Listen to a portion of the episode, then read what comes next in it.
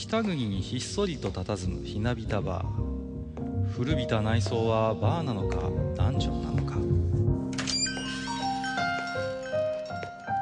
今宵も常連とマスターのよしな仕事が酒の魚だ。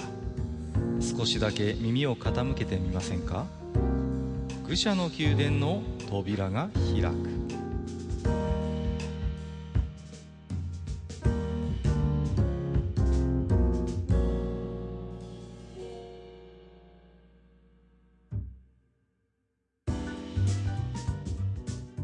スター今日も来ましたよ。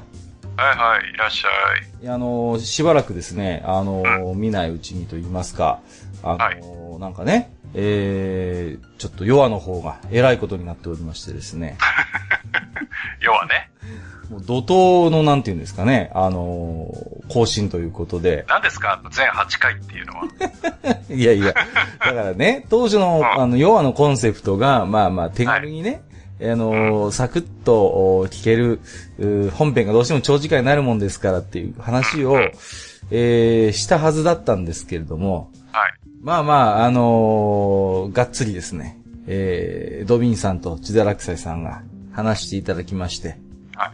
まあね、あのー本来は私がちょっと引っ越し屋なんだで、ちょっと更新がね、滞ってしまうので、まあ、あのーその間をね、埋めるようにということで、えー撮っていただいてたようなんですけれども、はい。まあ私の方がなかなか気づくのは、あのー遅くてですね。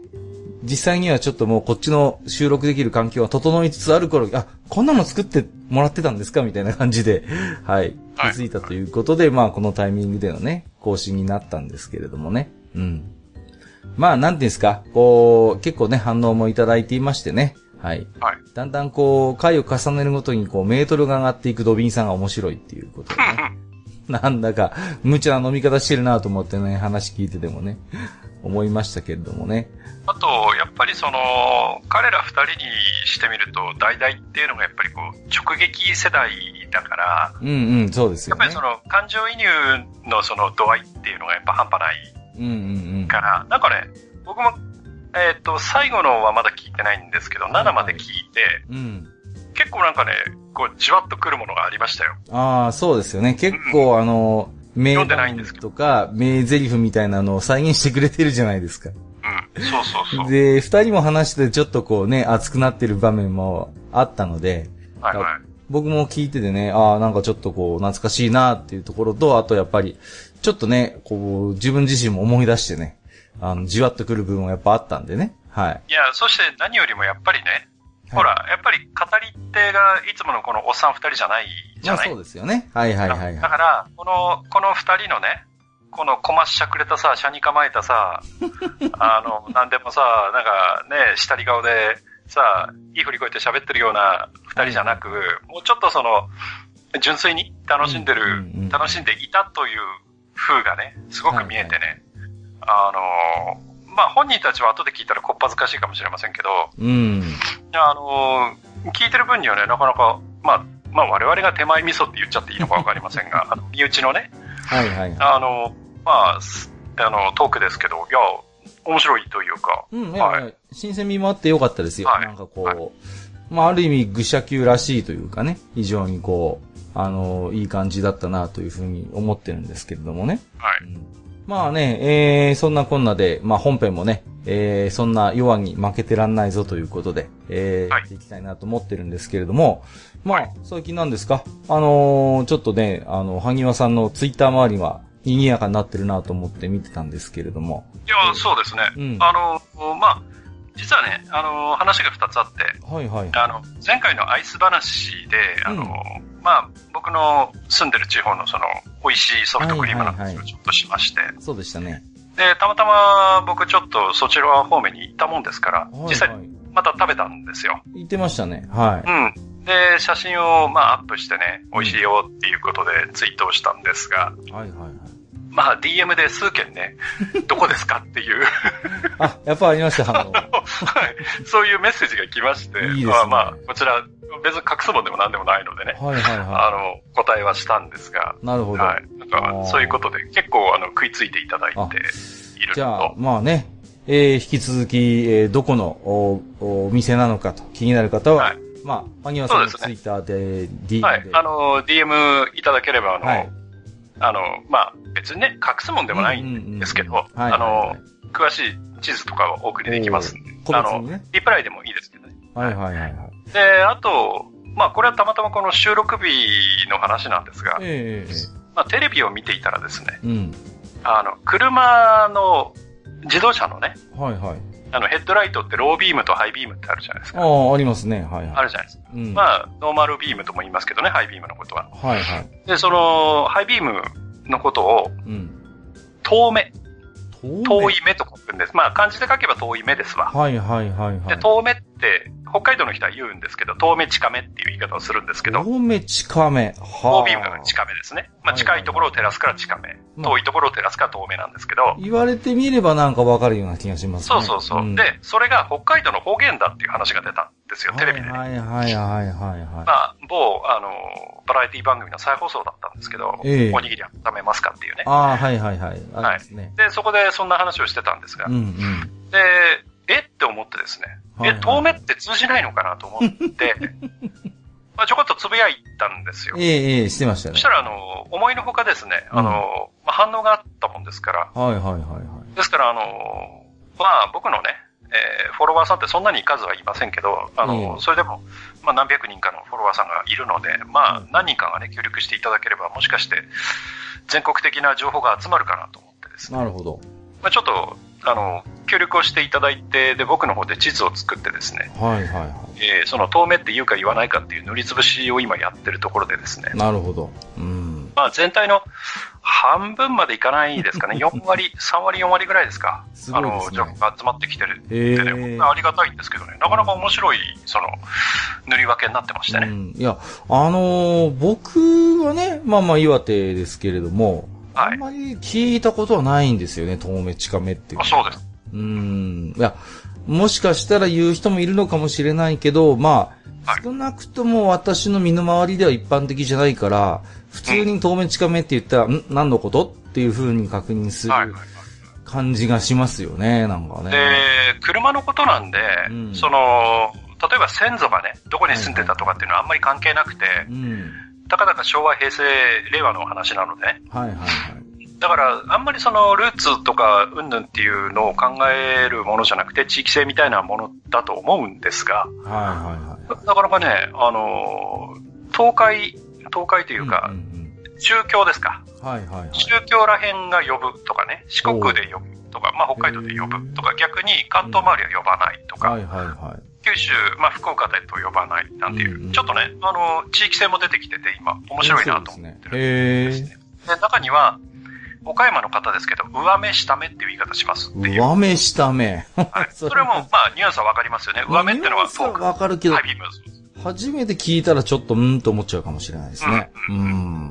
まあまあ、そういうのなんで、あのーまあ、このね、えー、回が配信される頃にこの地図がどこまで埋まってるかわかりませんが、はい。まあ、もしね、聞いて、あのー興味を持たれた方はですね、私にちょっとリプレイをいただければと、はい。はい、言ってますので、わかりました。はい。はい。えー、ということで、まあね、えー、なんかちょっとね、まあ面白い話でね、あの、もしね、えー、うちの地方では言いますよとか、あんま聞いたことないよということでご協力いただける方いらっしゃいましたらね、はいまあ、ハニワさんの、えー、普段のつぶやきをちょっと探していただいて、それにリプライする形でもいいのかなと思いますので、はい。で、あのー私の方で特にその、ね、あの、フォロワーさんの個人情報を集める気はさらさらないので、うんうんもちろんね。あの、はい。私の住んでるとかは、よ、そういう余計なことを書かなくていいので、あの、あの、〇〇県では言います、言わ言いません。はいだけでいいはいはい。まあ、はいあのそんな感じで、ね、はいお返事いただければ。両親がどこに住んでてとか、あの、そういう情報なしで構いません。大丈夫ですね。逆に端的にはい。はいえー何々県では、えー聞いた申し訳ないことあるないぐらいの、あっさりした感じでも OK ということで。そうですね。はい。わかりました。ありがとうございます。さて、えー今日のね、えー本編ではですね、予告しておりましたように、えっ、と、ファミコンにおけるスポーツゲームということでね、はい。まあ、あのー最近ですね、何かと、まあ、オリンピックも近いですけれども、今年はね、ラグビーのワールドカップなんかもあったりしてね、何かとはい、はい、ありますね。はい。スポーツ周りの、えー話題もね、いろいろありますけれどもね。まあ、あの、懐かしいファミコンでね、どんなスポーツゲームがあったかということで、我々のね、えー思い出なども含めて、あれこれおしゃべりができればと思いますので、本日もマスターどうぞよろしくお願いいたします。はい、よろしくお願いいたします。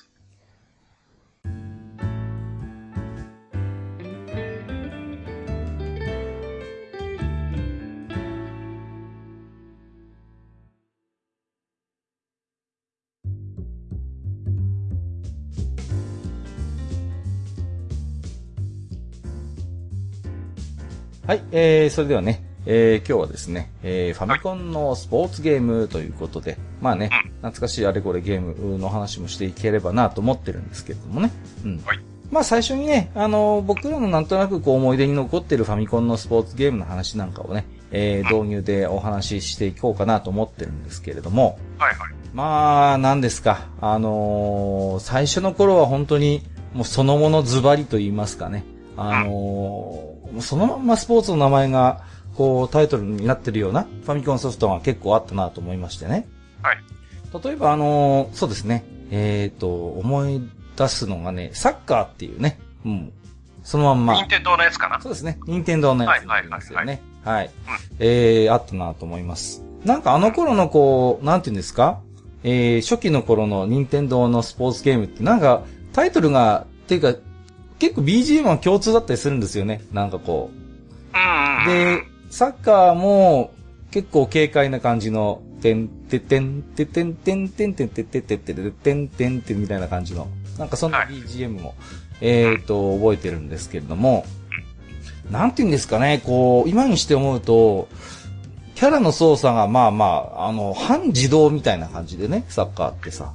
うん、まあ、どうしても、サッカーってほら、ね、チームスポーツで人数が多いから、そうですよね。そうそうそう。ね、十字キー1個とさ、ボタン2個じゃさ、なかなかね。全部を操作するなんてのは無理なんで、そうそうそうそだからこう、操作するキャラクターをどんどん切り替えていくう。うんうん。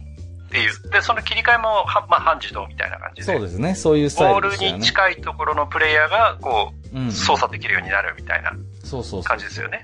うん。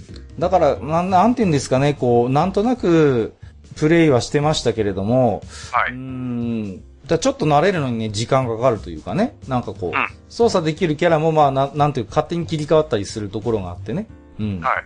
で、よく覚えてるのがね、まあ、裏技っていうか反則に近いんでしょうけど、まあ、相手のゴールにボールをキック、シュートしてね、まあ、キャキーパーがキャッチするじゃないですか。で、まあ、半自動だからわーって一回選手が自分の陣地に戻ってくるんですけど、それをね、こう無理やり操作して、相手のキーパーの前までね、持ってくることができたんですよ。で、相手のキーパーが要はゴールキックをする前に陣取って、もうチャージするじゃないけども、そのまんま自分のキャラにぶつけて、無理やりボールを押し込んでこう、ゴールできたっていうね。そんな技があったなっていうのをちょっと覚えてるんですよね。こう。まあ言ってみれば本当に、まあね、思いっきりオフサイドですから、まあ、反則だと思うんですけれども、まあまあまあ、その辺はね、まだまだ、あのーそんなにこう、完璧に再現できているものではないのでね。はい。なんか必勝パターンあったような気するんですよね。なんかねサイサイドを駆け上がってって、はいはいはいはい。センタリング？まあ、今の人だとクロスって言うんでしょうけど、んんうんそのセンタリングを上げて、ゴール前の選手に渡してシュートみたいな。そうです、ね。なんかそんな、そんな感じだったか、それか、サイドから直接シュートだったか忘れたけど、なんかね、斜めに蹴ってっていうのがなんか記憶があるんですよね。はいはいはいはい。ありましたありました。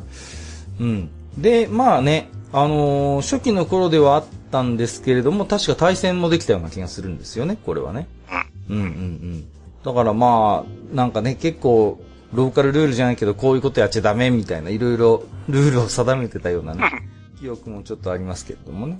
うん。でも、あれだよね、こう、まあ、今風っていうか、いうん。現代のサッカーゲームに比べると、こう、かなりのんびりしたゲーム展開で、あ、そうそうそうそう、まあ。ボールもゆっくりでさ、うんビヨーン、ビヨーンって飛んでくるような感じでさって感じだ、から。で、ね、キャラクターの動きもどちらかというと緩慢で、まあ、そうそうそう。なんていうんですか、どちらかというと和気あいあいと玉蹴りしているみたいな雰囲気のね。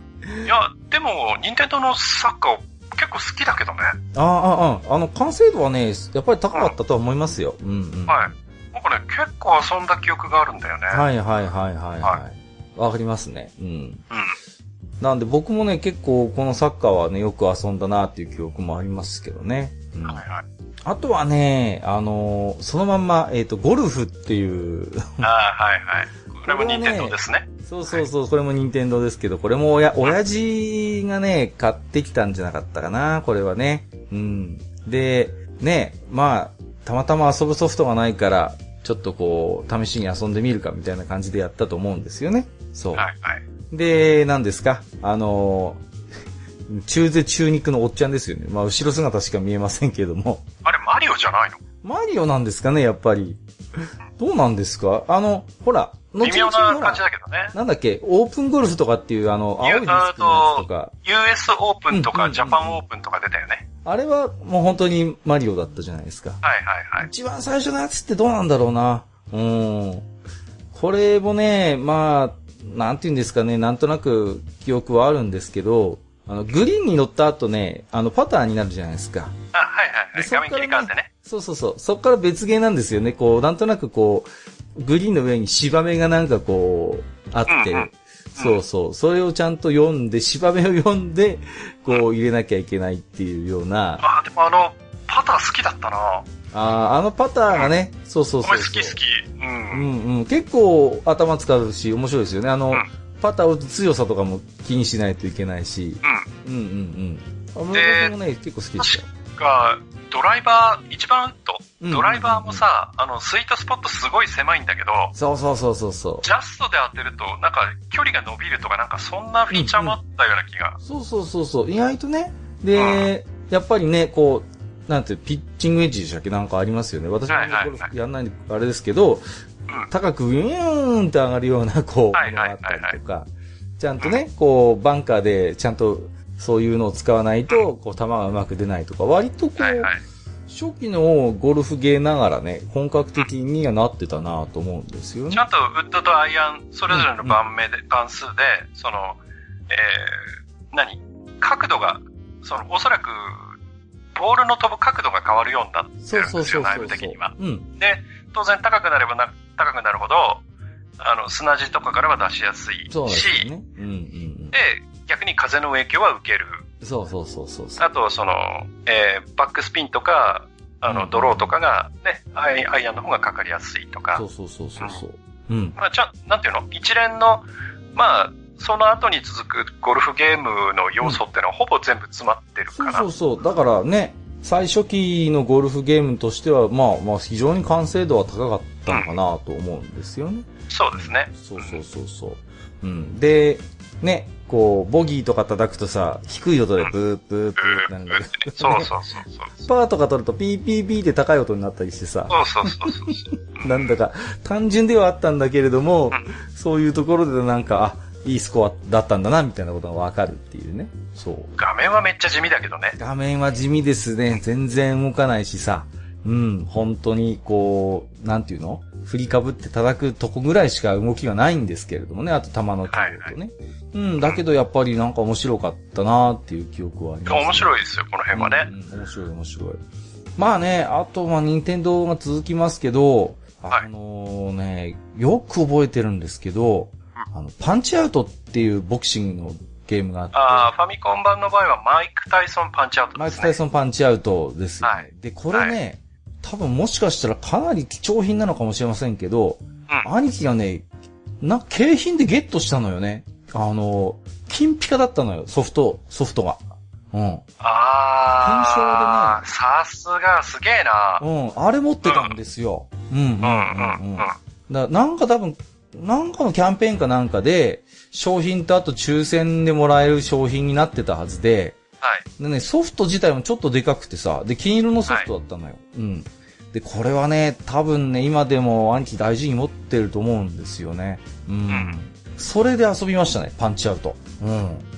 で、なん、なんて言うんですかね、結構ゲーム自体はさ、シビアなタイミングゲーなんですよね、か結構。はい、はい、はい。うんうんうん。で、難しかったんですけど、やっぱあの頃ね、こう、そう、ピカピカのソフトってやっぱ珍しいんで、あ、これやっぱ特別なものなんだろうなってなんか子供心というかね。うんうん。はい、はい。だって、あと、こういう光るソフトってさ、え、はい。何でしたっけ？ナムコがどっかが出してたスターウォーズが確か銀色だった気がするんだよね。うん。うん。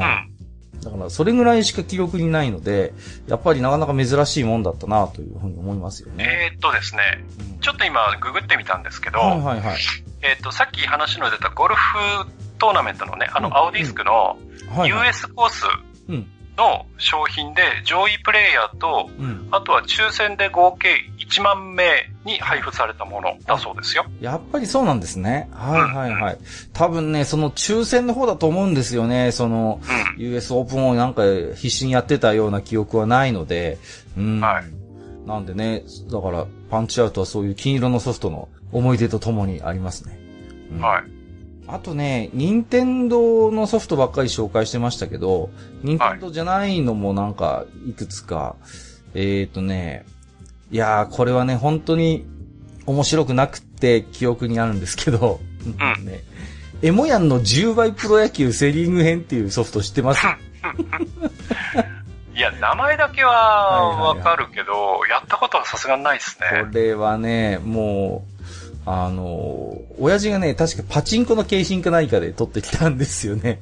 で うん。で、なんか、プレイしたんですよね。で、いやーね、もう難しくてね、全然なんかファミスタみたいな、ああいう親切な機能がなくてさ。うん。はい。で、パワープロみたいに、こう、ミートするためのカーソルとかがあるんですけど、いかんせん難しくてね。あで、なんかね、また画面もね、頻繁になんか妙に切り替わったりなんかして、あ。はい。全然慣れないんですよね。うん。で、しかもね、対戦機能とかもなくて、すごい、はなんか難しい割に地味でさ、うん。で、10倍の意味もさっぱりわからず、こう、何が10倍なんだろうとか。それはあれでしょ？あの、多分ねエモヤンが出したそう。そうそう。ベストセラーになった方があるのよね。そうそうそうそう。んんんそっから来てるんだと思いま多すよ。分ね、だから、ただ脈略もなく多分ソフトの名前に持ってきただけだと思うんですけれどもね。うんうん。えーちなみにね、あの、パリング編はないらしいですけどね。セリング編しかないという、ね。まあ、その頃はね、パリーグって、ほら、不人気だったから。まあ、どうしてもね、それはあるかもしれません。うん。あ、ちなみにね、あの、ちょっと引き続き調べてみたんですけど、はいはいはい。えっ、と、パンチアウトのね、ゴールドカートリッジ、うん。うーんと、アマゾンだと中古品で2万2000円の出品がありますね。そして、楽天だと、えー、2万7800円っていう価格で売ってますえね。ー、やっぱそれなりにプレミアになってるんですね。ちょっとした財産ですよ。そうですはい。ね。うん、ちょっと、ね、なんか多分未だに持ってると思うんですけれどもね。まあ、ちょうどいいんじゃないですか？あの、ほら、新築祝いでもらったら。ちょっとあれくれよなんつって。いいですね。ちょっと今度、ちょっとねだっておきますかね。まあ、お兄さんだったらもっとすごいの持ってそうでまあいすけどね。ろいろね、そうそう、基盤とかもよくわかんないのいっぱい抱えてる人なんでね、お宝があるんでしょうけれども。あとはね、えー、と、これはね、まあ、ロードバイクのゲームですね。あの、サイクルレースロードマン激走日本一周4000キロっていう長いタイトルの。あ、全然わかんねえな、これ。これわかんないですか？これ結構有名なんじゃないかなあ、そうう。ん。あのねえ、、わかんない。トンキンハウスが出してたんですよね。トンキンか。はいはいトンキンなんで。すよ。でね、あのーまあ、うちほら実家が書店だったもんですから、あの、東京書籍さんの営業さんがね、これはくれたソフトですね。うん。ななんで東京書籍の営業さんがトンキンハウれスって確か東京書籍の会社じゃなかったかな？ああ、だからトンキンなの？そうそうそうそうそう、ですよ。あ確か。うんうんうんうん。だと思います。確かね、うん、東京書籍の会社でトンキンハウスだったはずなんですよ。はいはいなはい。んで、なんかのタイミングでくれたんですよね、このゲームはね。うん。先生、今これ、アマゾンだと12,350円だよ。マジで？え、そんなにマジですんの？うん。いや、そんなイメージないけどな。でもね、これおそらくね、ぼったくり価格だね。いやあの、うん。うん。なんかね、一番安いとこだと33円で売ってます。全然ね、全然じゃないです なんだこれ。はい、はい。あのね、まあ、ロードレースの、あの、ゲームなんですけど、まあはい結構ね、BGM は軽快で、あの、はい楽しいゲームなんですよ。うん。ただ、あの、スタミナ管理がね、結構難しいんですよね。要はその、スタミナ制になってて、こう、思いっきり漕がなきゃいけないところはスタミナを使うんですけど、やっぱり有限なんで、あのー、なんていうんですかね、こう使い切ってしまうとヘロヘロになってしまって、もうどんどんどんどん抜かされてしまうっていうような感じで。ああ、なるほどね。うん。で、日本をなんかいくつかのコースに区切って、こう、どんどんどんどんやっていくっていう感じで。うん。はい。で、やっぱり、あの、なんていうんですか、あのー、自転車のゲームなんで、コースに合わせて、例えばこう、直線が速いけど、上り下りに弱いとか、中で結構いくつかそういう特徴のあるバイクもあるんですよ。なるほどね。うんうんうん。そういうなんかコースに合わせてロードバイクを選べるのが楽しいゲームだったなって覚えてますね。へまあ、ただね、こう、まあね、ロードバイクですから、まあ40キロ、50キロ、60キロって、それぐらいの速さになるんですけど、まあまあ、まあ、ゲームですからそこはご愛ご愛嬌ですけど、ガーンってこう、あの、速度にぶつかったりなんかして、転倒しても何事もなかったように復帰するのがなかなかシュールで、ね。まあ普通。まあまあ、その辺はね、レースゲームのお約束まあお約束ですよね。エキサイトバイクでも何でもそうですけどね。はい。いや、うん、でもね、これは結構遊びましたね。このロードマンっていうやつはね。うん。あの、結構そのスタミナ管理がね、まあまあ難しいんですけど、ハマるっていうか面白い要素で。うん。あとはね、まあいろいろ思い出すのもあるんですけど、はい、もう一本だけ。あの、はい、ファミリーテニスですね。はい。来た来た。ナムコ。ナムコですね。はい。はいはい。まあいろいろファミリーなんとか出してましたけど、僕やっぱね、昔から結構テニスが好きだったんで、これはね、待ってたソフトでしたね、ファミリーテニスはね。はい。で、いや、今見ると笑っちゃうんですけど、あの、実在の選手にこう似せたキャラ名がね、こう、楽しくて、まあ当時のね、はいはい、まあ一流プレイヤーの面々ですよ。うん。まあ例えば、あの、エンドルとかね、まあ、これは、レンドルですよ。うん。はいはい。あとはね、ブンブンって、これ多分ね、ボリス・ベッカーなんですよね。うん。確かブンブンが最強じゃなかったっけ？ブンブン強いんですよ。そうなんですよ。早いんだ。うん。で、あとね、マケローが多分マッケンローで、そうそうそう。名前がマケローってどうなんだと思いますけどね。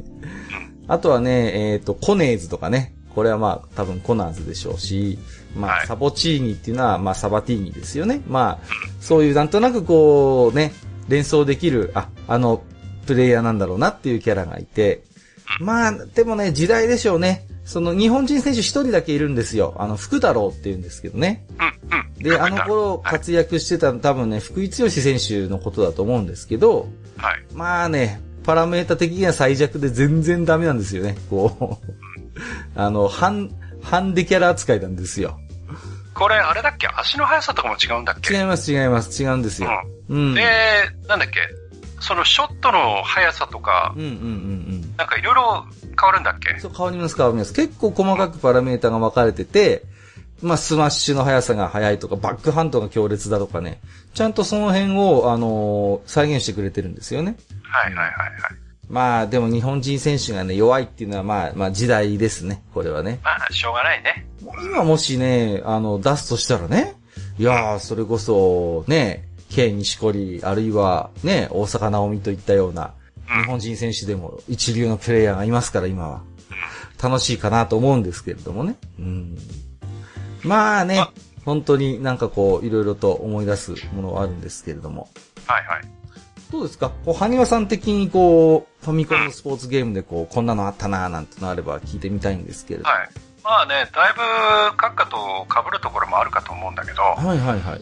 あの、特に、えー、ファミコンの初期というか、はいはい。なんて言うんだろう、その、えー、ファミコンというゲーム機のライフサイクルの中において、うんうん、まあ前半戦ですかね。はい、あの、任天堂がそのスポーツゲームに関しては強かったっていう印象が。そうですよね。まあ、本当に、なんですか、人気のスポーツゲームについてはなんかまんべんなく出してきたような印象もあるんですけれども。で、さらにまあさっきもね、ちょこっとそのゴルフの時にも言いましたけど、はい、その後に出てくるその各社のスポーツゲームの、うんうんうん、なんて言うんだろう、ベンチマークというか、はいはいはいはい。こう、お手本というか、うんうんうん、一つのフォーマットというか、そうですね。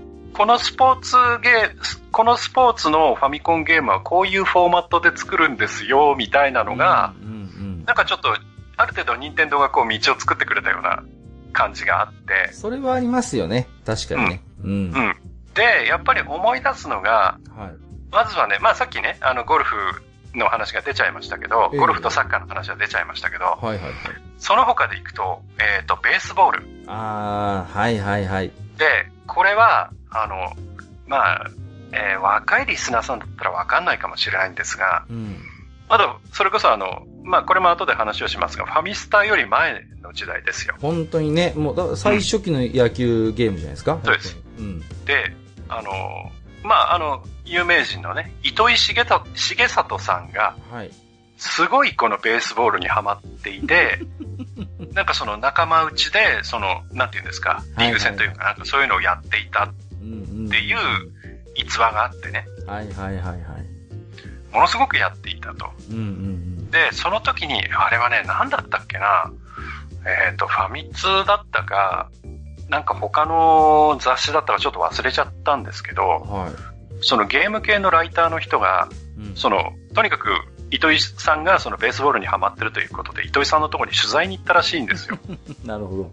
で、ただ、その時にその糸井さんのゲームの仕方に衝撃を受けたっていう記事があってね。はいはいはい。でそれっていうのは、糸井さんはこう、椅子に座って、うん。まあ、テレビの画面を見て、ファミコンのそのベースボールをやってるんですが、はい。その、ファミコンが床に置いてあるって言うんですよ。ははは。椅子に座ってやってるんだけど、うんうんうんファミコンは床に置いてあって、うん。まあ何かあると、その、まあ床のね、ファミコンのリセットボタンを押したりとか電源入れたりとかっていうのをやってるっていう、はい。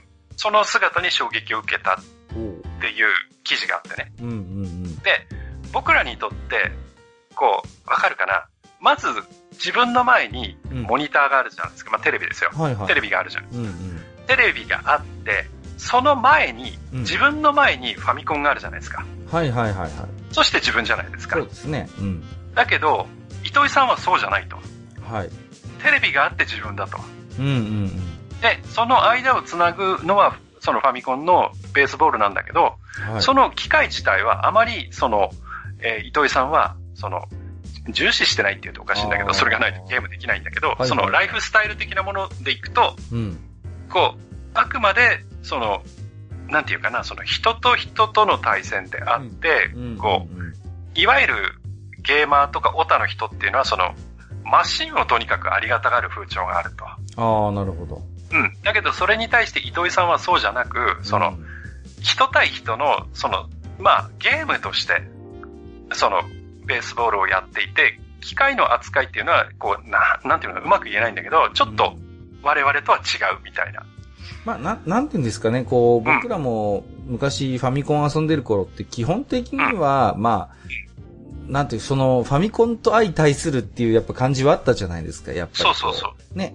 で、うん基本的にやっぱりこう、ね、そういうゲームを遊べるマシンそのものに対するやっぱり興味とか面白さっていうのもあったし。そうそうそうそう。うん。やっぱりその、なんていうの？ファミコンにソフトを挿して電源を入れるっていうことももう実はその遊びの中に含まれているというか。そう。なんか儀式の一部みたいなね。儀式のようにね。そうそうそう。だから、それも含めての遊びなんだけれど、多分糸井さんっていうのはそういう感覚が希薄だったのかもしれないですね。そうじゃないっていう。ね。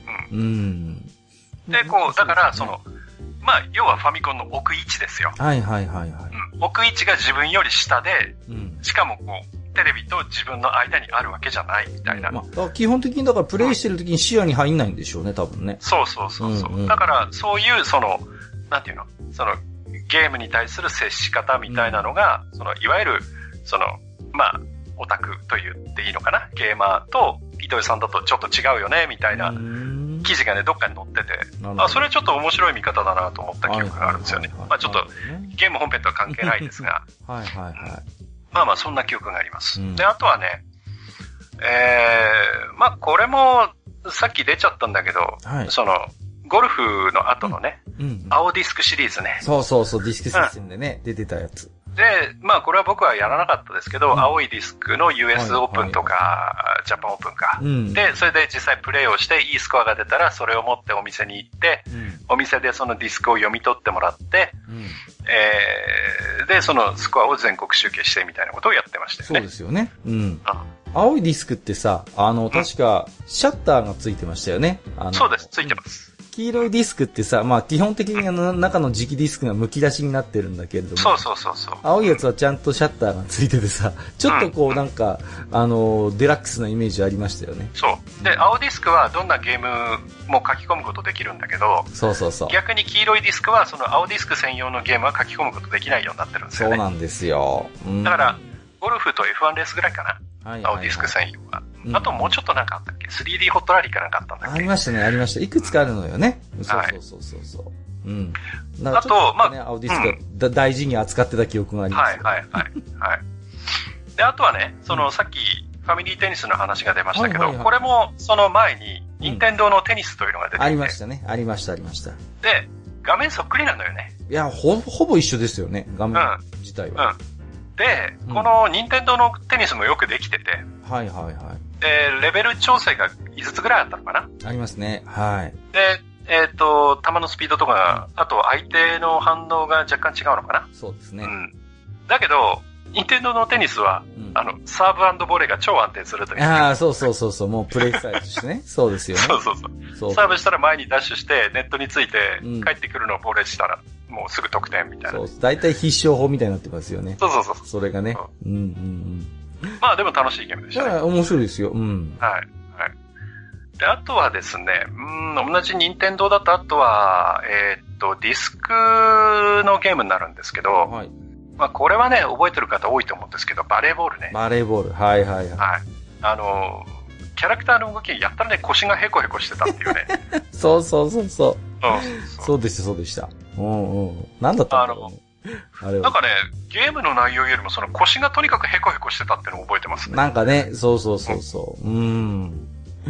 それなんか、やたら印象残りますよね、バレーボールはね。うん。で、あと、まあ、どちらかというとサッカー系のゲームになりますけど、はいアイスホッケーがあったんあですよね。ったね、あったね、あったあった。で、これはやっぱり後発っていうこともあって、うん。あの、ゴルフに比べるとかなりスピーディー。うん。結構ね、そうですよね。うん。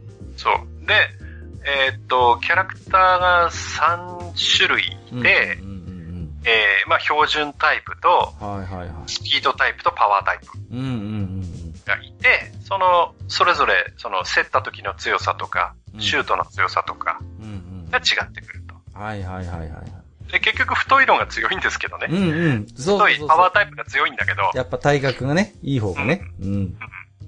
まあ、それでも面白かった。それも面白かったですよね。かなりスピーディーに試合も進むんで。うんで、あの、乱闘があったのね。ありますあります。まあ、らしいというかね、やっぱり。うん。そう、そうそうあの、こう敵とのパックの奪い合いになって、こう、スティックで叩き合うんだけど、それを続けてこう、連、ボタンを連打してると、うんうん。いつの間にかその、えっ、と、乱闘にそうそうそう。移行してしまって、うんうんうんで、そのまんま牢屋に連れてかれるんですよね。うん。あったあった。あの、アイスホッケー見てる方だったらわかると思うんですけど、あの、うんファウルをすると、そうそうそあの、う。2分間退場になるんだよね。ね、こう、ちょっとこうん個室というかなんかちょっとこ閉じ込められる感じになってね出。られない。で、相手のパワープレイになっちゃうんですけど、そうそうそうそうそうそ。れがちゃんとあの、再現されていて。そうでした、そうでした。うん、懐かしい。で、あと、裏技で、うん。あの、パックの摩擦がゼロになるっていう技があってな。ありましたね、これも覚えてますよ。うん。で、普通はこうパーンとパックを叩いてショットしても、うん。ある程度のところに行くとスピードがだんだん落ちてきて最後止まるんですけど、もちろんね。うん。そういうのが普通なんですけど、そうそうそうまあゲームの話なんで裏技でやると、はい。スピードがいつまで経っても落ちない。いつまでも飛んでるっていう。ね。まあだから、あたかもエアホッケーみたいなね、感じで、そうそうそういつまでもこう、はいキンキンキンキンってこうねありました、ありました。で、あの、あのゲームって、こうボタンをちょっと長押しして離すと、はい要はその力を溜めて打つっていうショットになるんですけど、ですよね。うん。それをやると、こう、自分のゴール前からそのパワー、なんていうの、ショットをパーンと打つと、はい。何回もその壁とかに当たって跳ね返ってきて、結局自分のゴールに突き刺さるとかね。あるあるある。結構そういうことが起き自るんですよ。滅するパターンも結構ありましたよね。そうそうそう。んだけどね、やっぱ面白かったですよね。いやいや面白いですよ、これも。うん。非常に楽しめたゲームですね。ですね。あと、これは実はあの中身は、えー、任天堂の内製じゃないんですけど、はいはいはい。えースマッシュピンポンっていうあったなぁこれは。卓球のゲームがね、うんうんうん。であの、体はない、そう。そのプレイヤーの体はなくて、うん。あの、こう、テニス的にこう、えっ、と、あの、なんていうんですか、卓球台がこう画面に表示されていて、そうそう。映っているのはラケットだけなんですよね。うん、そうなのよ。ラケット部分、ま、まあ、シュールっちゃシュールなんですよね。そう。はいはいうんで、まあ、中身はね、コナミ製の、コナミのなんだっけな、あれもアーケードがあったのかな。はいはいははいい、それからの移植だと思うんですけど。まあ、なんていうんですかね、子供心にテニスとの差別化を図りたかったのかなっていう気はなんかしてたんですよね。うんこう、はいやっぱりね。でもゲームシステム自体は非常にまあテニスにどうしても似通ってしまうじゃないですか。はい、はい。だからやっぱりああやって、まあラケットだけ映る形にしてよりも、だから実際のテニスよりもこう、なんていうの？あの、台が近いというか画面にうんからね。そういうちょっと臨場感のある作りにはなってましたよね。うん。はい。そうですね。で、あとはね、まあ、任天堂がそんなわけで強いんですけど、はいはいはい。やっぱね、あの、中期から、まあ、えー、結構イニシアチブを取って、こう、いろんなゲームを出していくメーカーさんの中には、はい。やっぱね、語らずにいられないところがありまして、はい。やっぱりナムコ、ナムコはのね。やっぱファミスタのことは言っとかないとダメかなと。そうですね。これはちょっと避けては通れないところじゃないですか。うん。で、やっぱりそのファミスタを最初に見たときに、うん。まあ、それこそね、あの、糸井重里さんが非常にハマっていたということでもわかるように、はい。任天堂のベースボールってすごく出来が良かったんですがうん、そうそうそうね。うん。なんですけど、ファミスタを見た瞬間、うん。あの、任天堂のベースボールがどれだけこう、陳腐なものに見えたかっていう。そうなんですよね。いや。まずそのうん、画面の表示が、その、まあ、切り替え式なんですけど、うんうんその、いわゆる普通のベースボールとしてのその、まあ、グラウンドのね、ダイヤモンドが画面に出てるモードと、あとはその、そこを割ってね、はいはい。あのピッチャーとバッタそうそうそーがもうちょっとこうズームアップされた。画面というのがあって、で、その、えー、ストレートだとか変化球。で、変化球もその横の変化だけじゃなく縦の変化も含めて、そうですよ。こう、自分も投げられるし、敵も投げてくる。うんうんうん。で、それに対して、こう、バットを振ってタイミングで、タイミングと位置ですよね。で、そうですね。位置を合わせて打ち返していくってうんいうゲームになっていて、はい。で、それがその、いいレベルでバランスが取れていて、あまり煩雑じゃない。だからさっきもちょっと、パワープロって話が出ましたけど、うんうんうんうん。パワープロほどめんどくさくないんですよ。そうなんですよ。そうそうそうそう。うん。あでその非常によくできているね、よくできてましたよね。こう、キャラクターがちょっとこう、ずんぐりむっくりがなってるんですけれども、うんまあ、なんて言うんですか、その、非常に操作自体はわかりやすくてね。うん。うんで、あの、やっぱり、ベースボールを経験してたんで、やっぱファミスタの衝撃ってやっぱりその、まあ、選手がキビキビ動くっていうところとか、そうそうそう。うんうん。あとはその、画面割りの工夫ですよね。ゲームならではだと思うんですよ。ああいう、ね、こう、一塁と三三塁の、こはい。う、ね、こう、窓がちゃんとあって、うん。ランダーがどれだけ溜まってるかっていうのを直感的に分かるっていうんですか？うん。うんうん。そうそうそう。で、やっぱりその、あとはそのチーム分けがちゃんとされているということと。あとはそのチームの中でも、要は選手ごとに全然その、まあ性能と言ってしまうとあれなんですが、選手の能力が違っていて、個性があるんですよ。そう。で、めちゃくちゃホームラン打つけど足がめちゃくちゃ遅いとか、ね。もう、大した、ね、ボールは前に飛んでいかないんだけど足だけはめちゃくちゃ速いとか、はいはい。で、ほら。で、チーム名とか選手の名前っていうのはさっきのファミリーテニスじゃないですけど、はい。実名が使えないので、そうそうそで、それっぽい名前になっててね。う。ありましたね。うん。うん。で、特に初代のやつなんかは、ね、それこそ閣下の、えーお気に入りのチームですと、ホイールズなんていう名前がつい ホイールていてね。ズでしたね。はいはいはいはい。で、あの、1番、2番、3番がとっても足が速いというね。うん。ちゃんとね、ススーパーカートリオ、ね。スーパーカートリオでしたよね。ね、ちゃんと再現してくれてるんですよ。そうそうそうそう。ね。あとはね、こう、まあちょっと、えー、チーム同士が合併されているフーズフーズとかさ、うん、ありましたね。そうそうそう。はい。ね、そこにいる、あの、お見合いという 選手がやたらホームランを打つとかね。はいはいはいはい。はい。懐かしいですね。はい。ガイアンツには代打で王がいるとかね。ははい。いはいはい。そうそうそうそう。まああとはね、ナムコスターズっていうのがあって、ピノがやったら足が速いとか、まあいろいろありましたけど。なのでね、まあ、キャラクターたちが総登場ということで。はい。まあ、ファミスタはでも何ですか、しばらく毎年出てましたし、なんか年に2回ぐらい出てた年もあったように記憶してますよ、なんか。うん、うんそうですね。最初に出たのが86年で、はいはいはい。次の年に87が出て、そこからしばらく連続で出てるんじゃないですかねそうで。すよね。うん。うんで、最初の頃はちゃんとファミリースタジアムになってたのに、いつの頃からかもう正式名称もファミスタになってましたよね。そうですね。ファミスタ、ファミスタ90いくつとかね。そうそうそうそうそうなってましたね。そうなんですよ。まあ、本当にもう定番の野球ゲームとして不動の地位を築いたんじゃないですか、ファミスタは。うん。で、ナムコっていうとこのファミリーなんとかシリーズっていうのが他にもありましてね。あったあった。うんで、やっぱ閣下だったら特に気になるのはファミリージョッキーなんじゃないですか？ファミリージョッキーよね。そうそうそう。はい好きでしたよ、やっぱり。うん。まあね、ジョッキーというぐらいなので競馬ゲームですけど、はいはいはいはい。うん。あれも確か馬選べるんだっけ？選選べたと思いますよ、あれも。ですよね。はい。うんうんうんうん。で、あれ、うーんと予想するモードもあるし、そうそうそうそう。競馬を予想するモードもあるし、自分がそのジョッキーになって出場するモードもあるんですよね。そうなんです。結構ね、いろいろモードがあってさ。うん。で、その実際の競馬は、その、馬場にアイテムが落ちてるんだよね。そうそうそうそう、そうなんです。これがね、あれ、ちゃんと拾っていかないと、そう。最後の直線で大体スタミナ切れるでしょ。たいスタミナ切れを起こして、もう、うん最後の情けないことになるんで、ちゃんとアイテム取っていかないといけないんですよ。そうそう。ね、そうしないとバグに沈んでいくんだよね。そうそう。でもさ、もう、なんていうの？あの、結構自分の走っているライン上にあればいいんですけど、うん。割と大外にあったりなんかしてさ、こう。そうそう。意外とね、アイテム取れないんだよ。取れない取れない、取れないんですよ。でね、やっぱり。りその、馬によって、その、結構性能も違うし、そう、なんかやたら背足がいいやつとかさ、うん。ね、最初は威勢がいいんだけど、だんだんもうバテてってもう、本当に人気にしかできないような馬とかもいましたからね。あれ、障害もあるんでしたっけ？ありますあります、障害もあるんですよ。ちゃんとジャンプしなきゃいけなそい。そうそうそうそうそう。そうなんでございます。はい。だからね、まあ、その、任天堂はね、そういうファミリーシリーズ他にもテニス、まあさっき言ったテニスもあれば、ボクシングもあったりとか、うんうんうん。はい。あるんですけど、まあ、ここで一応ね、あの、僕としては、ファミリーサーキットの話だけちょこっとしとこうかなと。いいですね、ファミリーサーキット。はいはい。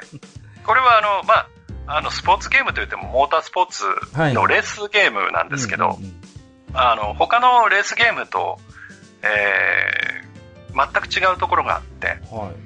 えー、まあ、敵車、てほかまあ、レースなんで、うん自分以外に走ってる車がいるんですが、はい。いるんですが、うんその敵の車との間に当たり判定というのがないんですよ。そうですね。そうそうそうそだから、あくまで自分のテクニックう。うん。なんですよ。だからまあ、なんていうの、まあ、言ってみれば目くらましみたいなもんで、敵の車っていうのは、実ははいはい。関係ないんですよね。自分のその走り自体にはね。そうう。んそうそうそうそう。で、逆に相手にぶつかったり、その前を塞いだりっていう妨害もできないんだけれども、逆にされることもないので、そうそうそうそあくまで自分の腕、う。うんまあ、要はタイムアタックなんですよね。そうですね。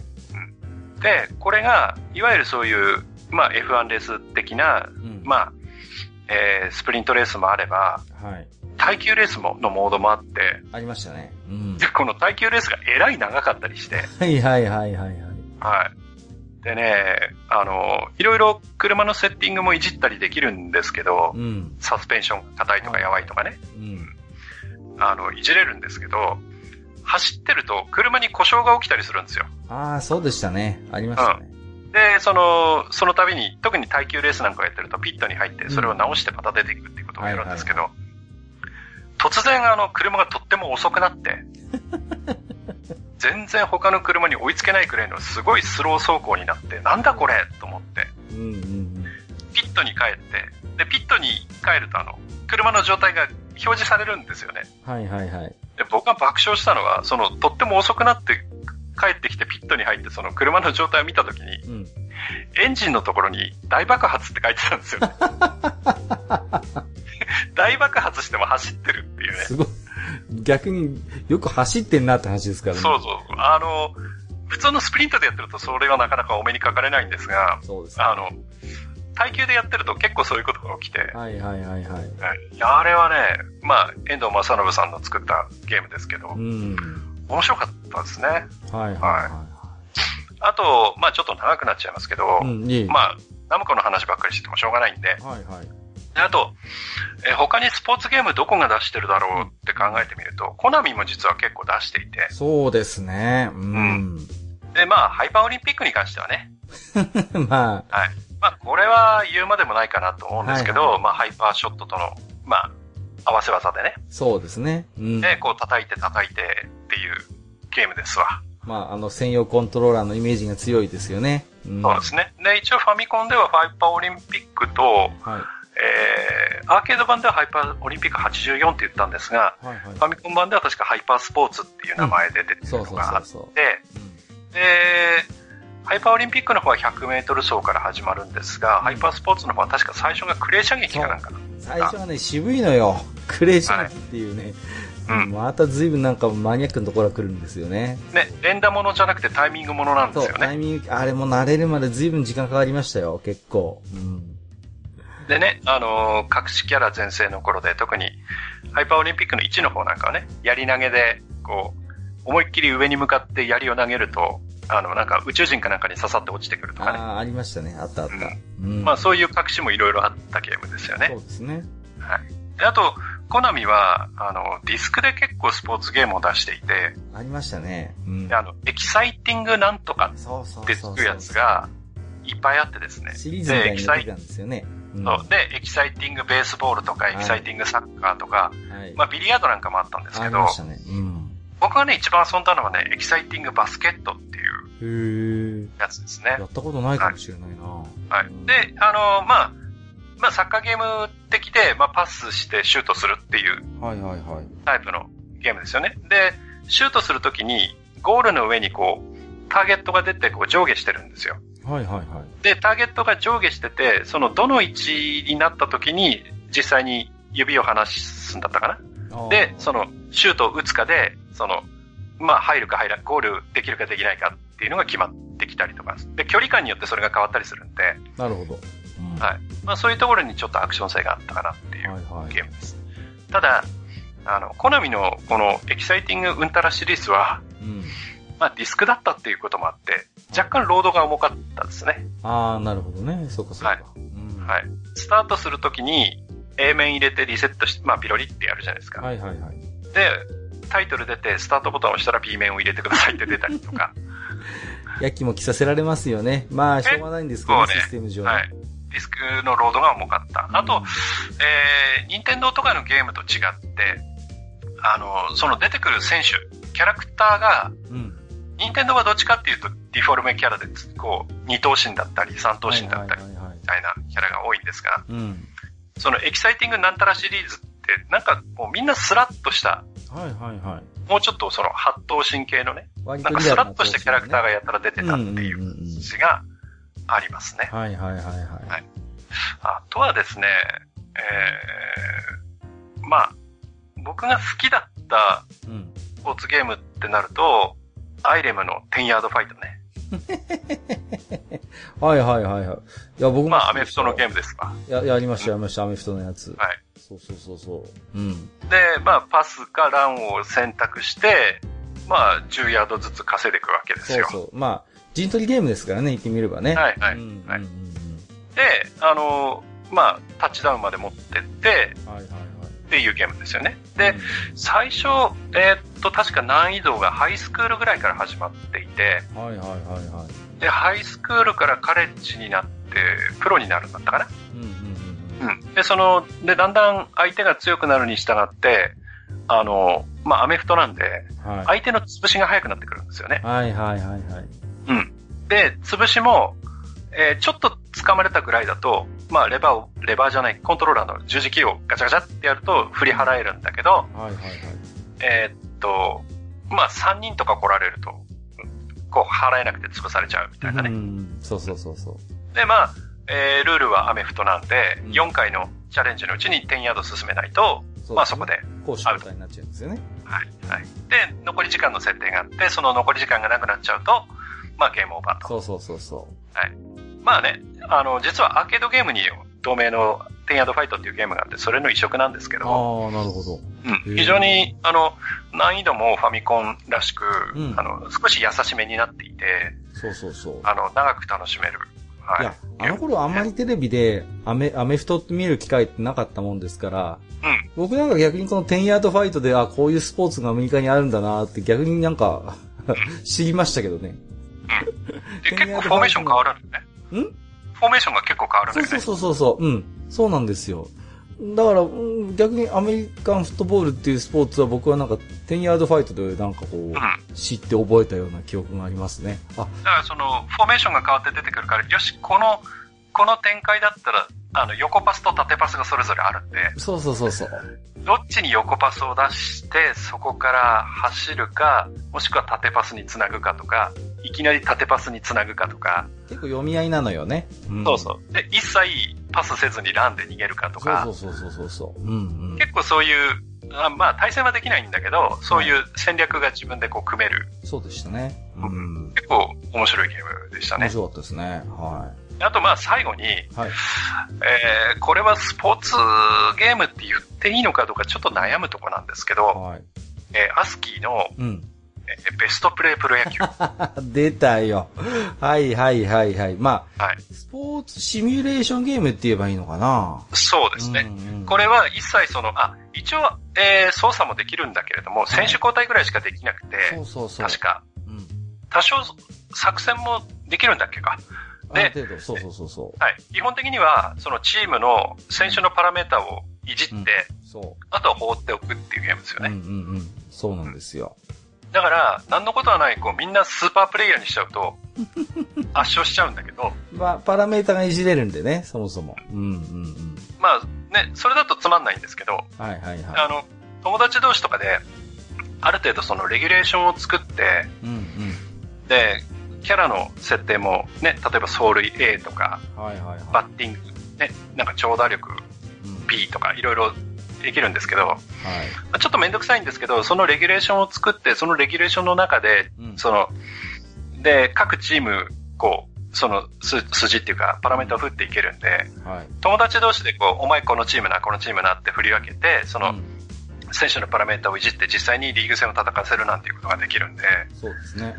うん。ただその代わり、一回リーグ戦始まると、えー終わるまでになんか一晩かかるとか、そうそうそう、長いのよ。長い。すごい長いんだね。長いんですよ。うん。だどちらかというと、こう、監督視点みたいな感じですよね。そうですねね。はい。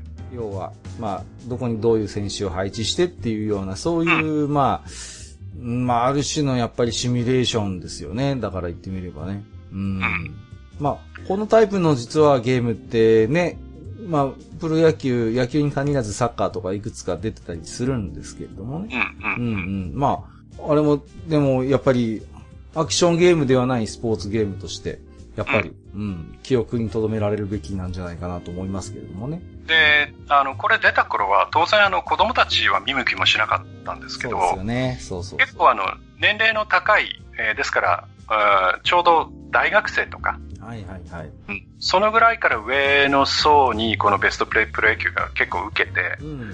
そこそこのヒットになったんですよ。そうですよね。だって、であの、おそらく、うん。で、その成功があったんで、そこから、うんえーダービースタリオンにつながったんじゃないかなと。うんうんおそらくね、だと思いますよ。だから、ベストプレイがあって、あ、はいこういうジャンルいけるんだっていう時に、やっぱりそれをこう、競馬に転用したというか、その方法論をね。うん。で、やっぱダービスターがやっぱり大ヒットしたんで、やっぱその下地としてあると思いますけどね、ベストプロ、うんプレイプロ野球はね。うん。はい。あのーやっぱりね、アスキーが出してたんで、ファミ通がよくね、特集記事組んでたのを覚えてますよ。そうそうそうそうそう。んんんね。で、うん毎回ちゃんとコーナーがあってさ、そうそうそう。で、あのー市場でその、なんていうのかな、あのー対決させる記事がずーっと載ってたりとかしてね。そうそうそう。随分力入れてたなという感じはしますよね。うん。いや、これはね、今でもね、うんあのーまあちょっとプラットフォームが古くて、その演算に時間がかかるっていうのはあるんですが、はい。ただそのきちんとレギュレーションを決めて、その中でその選手を組み立てて、うんうんうんえーまあ個人同士でその実際にチームを作成して戦わせるっていうのはね、今でも面白いと思いますよ。いや、いや、だと思いますよね。うん。うん。だからこういうね、あのーなんていうんですか、ハードの精度が上がっている今だからこそ、まあまあ面白いジャンルかもしれないですよね、こういううん。アクションゲームではなくて一つシミュレーションとして。うん。だって、あの、競馬の方はまさにそうじゃないですか。まあ、そうね。ね、あの、ダビースタから始まって、やっぱりどちらかというと、こう、予想シミュレーション寄りなゲームも結構出たと思うんですよ、後半になってくるとね。割とだから、ダビースタから始まった、ああいう競馬シミュレーションゲームって、こう、だんだん発展していくんですけど、一つは、その、育成の方により、こう、重きを置くような、なんていうんですかね、ウィニングポストとかもどちらかというと、そっちの方だと思うんですよね。あの、光栄が出してるやつとかも。うんうん。で、一方で、予想シミュレーションとして実在する馬のなんかデータを用意して、今度、こんな重症があったらどれ誰が勝つかなみたいな、そういう、なんていうのかな、予想系のなんかこう、遊び方ができるソフトみたいなのも出てきて、結構枝分かれしてったような感じもするんですよね。うんうん。そうね。その辺ちょっと面白いですよね。なんか一つ、正しくシミュレーションゲームしてるというか、うん、まあ、そういう一つね、スポーツを短所として、そういう形で発展していったという意味においてはやっぱり面白いなと思いますけれどもね。うん。で、まあいろいろとね、ちょっと我々の懐かしい、えー、まあ、えーファミコンのスポーツゲーム、あれこれご紹介しましたけれども、えーとね、このテーマで、えーたくさんね、今回もおき手紙いただいてますんで、先にこちらをね、ご紹介していきたいと思いますけれども、はい。えーまずは1つ目、ヨシュアさんですね。ありがとうございます。えーファミコンのスポーツゲームといったら、やっぱり、えー熱血高校ドッジボール部でしょう。ということで。出た。テクノスジャパン。えーナッツシュートの SE は未だに脳内再生できるぐらい遊びまくりました。えーイギリスの BGM は今聞くとよく許されたなぁと言いますか、見つからなくてよかったなレベルの、えー、Get Back and、えー A Hard Day's Night で笑ってしまいますね。まあ、当然許可は取ってないですからね。そうそうそうはいえーイケイケ日血ホッケー部の方も楽しかったですが、ドッジボール部サッカー編は未プレイ。もっとやっておけばよかったです。ということでいただきました。はい。この、熱血高校ドッジボール部って確かアーケードにもあったと思うんですよね。うん。で、はい、あります。ね。で、まあファミコンに移植されてるんですけど、BGM 自体はなんかね、僕はアーケード版よりもファミコン版の方がなんか好きですね、なんかね。うん。結構。あの、アーケード版の方がね、シンプルなんですよ。うん、そうそうそうそうそう。うん。あの、登場キャラクターが自分のチーム、国尾くんとその他大勢なので。はいはいはいはい。で、あの、いわゆるナッツシュートを打てるのって国尾くんだけなんですよ。そうですよね。うんうんうん。だからアーケードの方がすごいシンプルです。うん。その代わり、そのアクション性がものすごく高い。高いですよね。そうそうそうそう。はいだから結構まあ、まあ移植とは言うけど、ファミコン版とは結構、なんていうのかな。あの、別ゲーみたいなところもありますよね。割と。はい。うん。まあ僕はね、あの、アーケード版のあの、なめんなよっていうのがすごい好きですけどね。は い。あとあの、死ぬ時の、えっっていうのとね、耳に残るんですよ。バグ多いんだ、あのゲームもね。おいおいおい。アーケード版の話ですが。はいはいはい、わかりますよ。うんうんうんうん。えーと、ダッチャーさんいただいてます。ブシャキファミリーの皆さんこんばんは、ダッチャーです。えーファミコンのスポーツゲームとのことですが、僕がプレイしたことのある唯一のスポーツゲームのタイトルがわかりません。ほら。お調べてみたところ、ファミリートレーナーというダンレボ的マット型コントローラーで遊ぶゲームなのですが、あったなありましたね、ファミリートレーナー。そのファミリートレーナー対応ソフトのプレイ動画を見てみてもどれもしっくりきません。横スクロール上下どちらかのスクロールのどちらも楽しめて、途中途中で障害物やら動物が邪魔をしてくるという感じだった記憶があるのですが、記憶が曖昧すぎるのでもしかしたら別々のゲームだった可能性もありますね。愚者級ファミリーの皆様お分かりになりますでしょうか？プレイ当時は小学1年とかだったので難しすぎて一面すらなかなかクリアできなかったけど、悔しいから何回かリトライして、えー、はいクソ二度とやらんわこんなクソゲーと、えー、諦めてましたね、笑い。スーファミコンだと少しはスポーツゲーに触れているので語れるのですが、ファミコンは少し世代がずれているのでこの程度ですということで、いや、ファミリートレーナー懐かしいですね。あの、はいまあ、言ってみればああいうね、ダンスダンスレボリューション的なマット型コントローラーの、はまあ、先駆けと言っていいでしょうね。はい。なんでしょうね、このゲームね。いやー、僕はね、アスレチックワールドか、まあ、もしくは竹市場なのかなっていうぐらいのイメージですけどね。そうですね。あの、まあ、ウィキペディアの情報ですけど、引いてみると、はい。まあ、アスレチックワールドが同梱なのかな、ファミリートレーナーと。そうですね、確か。で、あとは、えー、ランニングスタジアム、あったな。エアロビスタジオ。これはおそらく当たらないと思うんですよね。うんですよね。うん。で、その次にジョギングレースっていうのがあるんで、はいはいはいはい。アスレチックワールドでなかったらもしかしたらランニングスタジアムかジョギングレースか、その辺なんじゃないかなっていう気がそうですね。しますね。で、あとは迷路大作戦、マンハッタンポリス、うんフ。ァミトレ大運動会、そして、えー、突撃風雲滝市場とかなので、うん。どれでしょうね。さすがにね、ファミリートレーナーは手を出さなかったので、ああ、そうですか。いや、はい。もうこれは友人の家にあったんで、竹市場とか随分遊びましたけどね。うん。あれ、要は、あの、ファミリートレーナーのあの、マットって、はいはいはい。要は、コントローラーの、その、まあ、上下うん。左右とボタン2つが、うんそのマットに、うん。あの、アサインされてる話なので、そうですね。はい。だから、あの、ファミリートレーナーを、の、あの、マットをつなげて他のゲームもできたんですよね。そうそうそう。だから、あの、面白いのは、たまにこう、ニコニコ動画とかで縛りプレイの一環として、あのはいはい例えば、スーパーマリオをファミリートレーナーで遊んでみるみたいな、うんうんうん。そういう、あるよね、そういううん、あの、動画があったのを覚えてますね。はいやたら難しいんだ、これが。ただ、あの、コントローラーっていうか、そのマット自体の、うん、なんていうの、レスポンスがそれほど反応は鈍い良のよ、くない。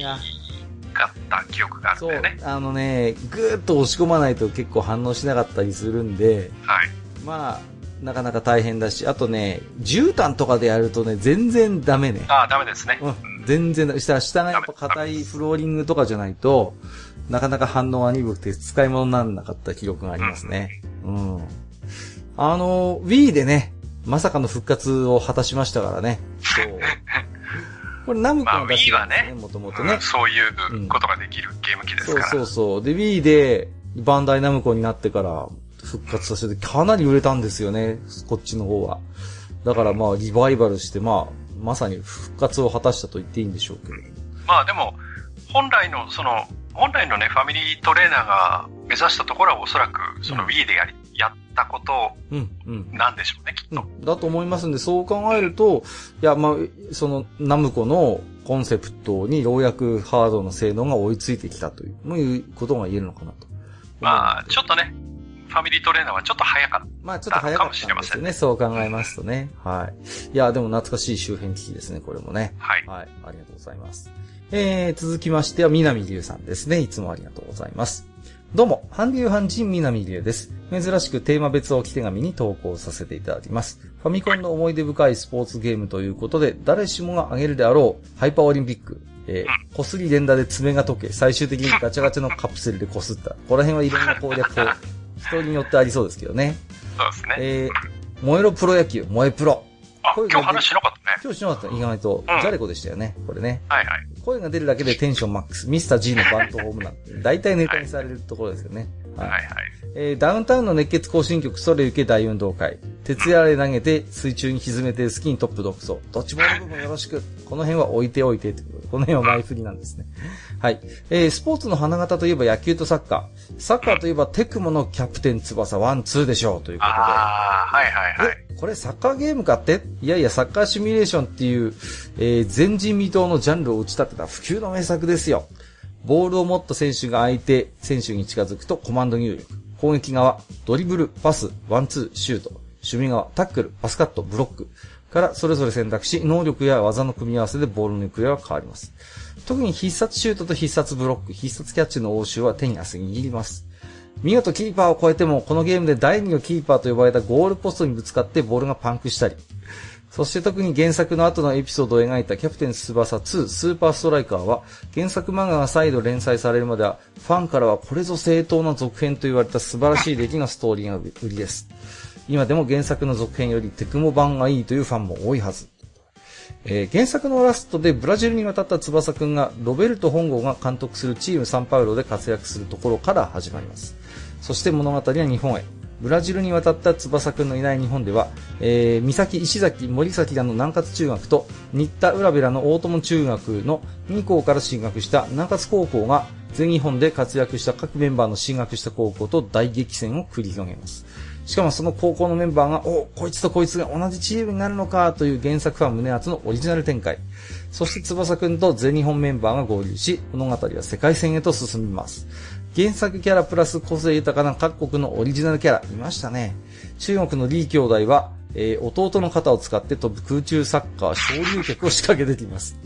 を戦う中、ドライブシュートを超える翼くんの新必殺技サイクロンや、ヒューガ小次郎が失踪し、山登りの末に編み出したライトニングタイガーなど、全日本メンバーはオリジナル必殺シュートを身につけていきます。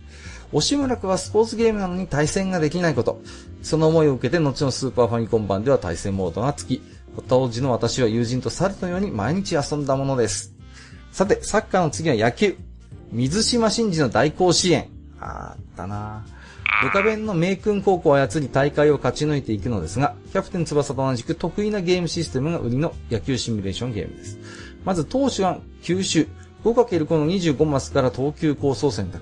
通人打者が投球場所と球速を予測して選択。いわば軍艦当てゲームのようなシステムです。もちろん野球ですのでカーブやシュートは左右のまっすぐにずれますし、フォークを選ぶと垂直に数コマ落ちます。選手ごとに投手は得意な球種があり、打者は得意コース。そこに来ればかすっただけでもヒットになりやすい。そこを読み合うのは実に楽しい。ここはストレートでと見せかけて実はスライダーで空振りさせるなどなど。そして原作選手の必殺技も多数再現。えー、岩木の悪球打ち。殿間の飛騨、白鳥の湖。里中のサトルボール、坂田三吉の通天閣打法、影丸隼人の背負い投げ投法などなど、最後の方ではなんと一休さん弓道くん、男ドア法甲子園、野球教の歌など、水島真司作品から次々に名選手が登場し、さながら水島真司オールスターというファン関類の仕様になっております。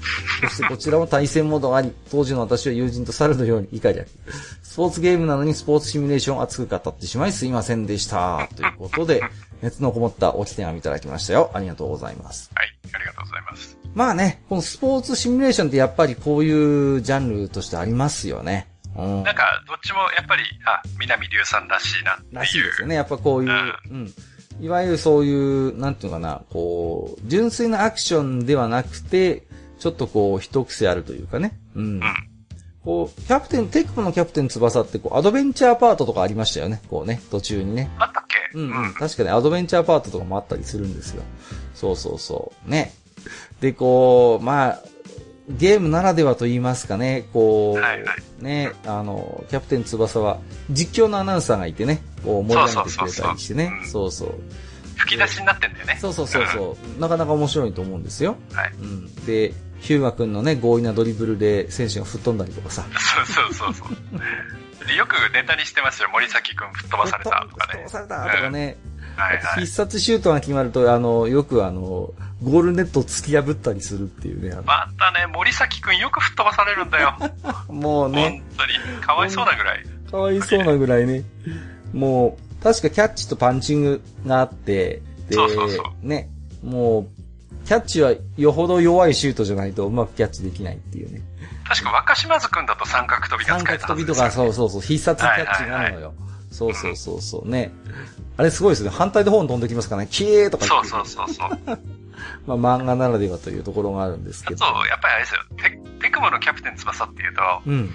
いわゆるスタミナがガッツとそう、ガッツい。う名前で、あの、表示されていて、これもよくやっぱガガッツが足りないっていうあのセリフはねって、いうね。そうそうそうそうそうそあのセリフはやっぱりこう、印象的ですよう。ね。うん。いや、でもあれ面白かったですよね。いや、面白い面白い。うんうんうんうん僕も随分やりましたよ。うん。よくできたと思いますね。うんよくできてました。そうそう。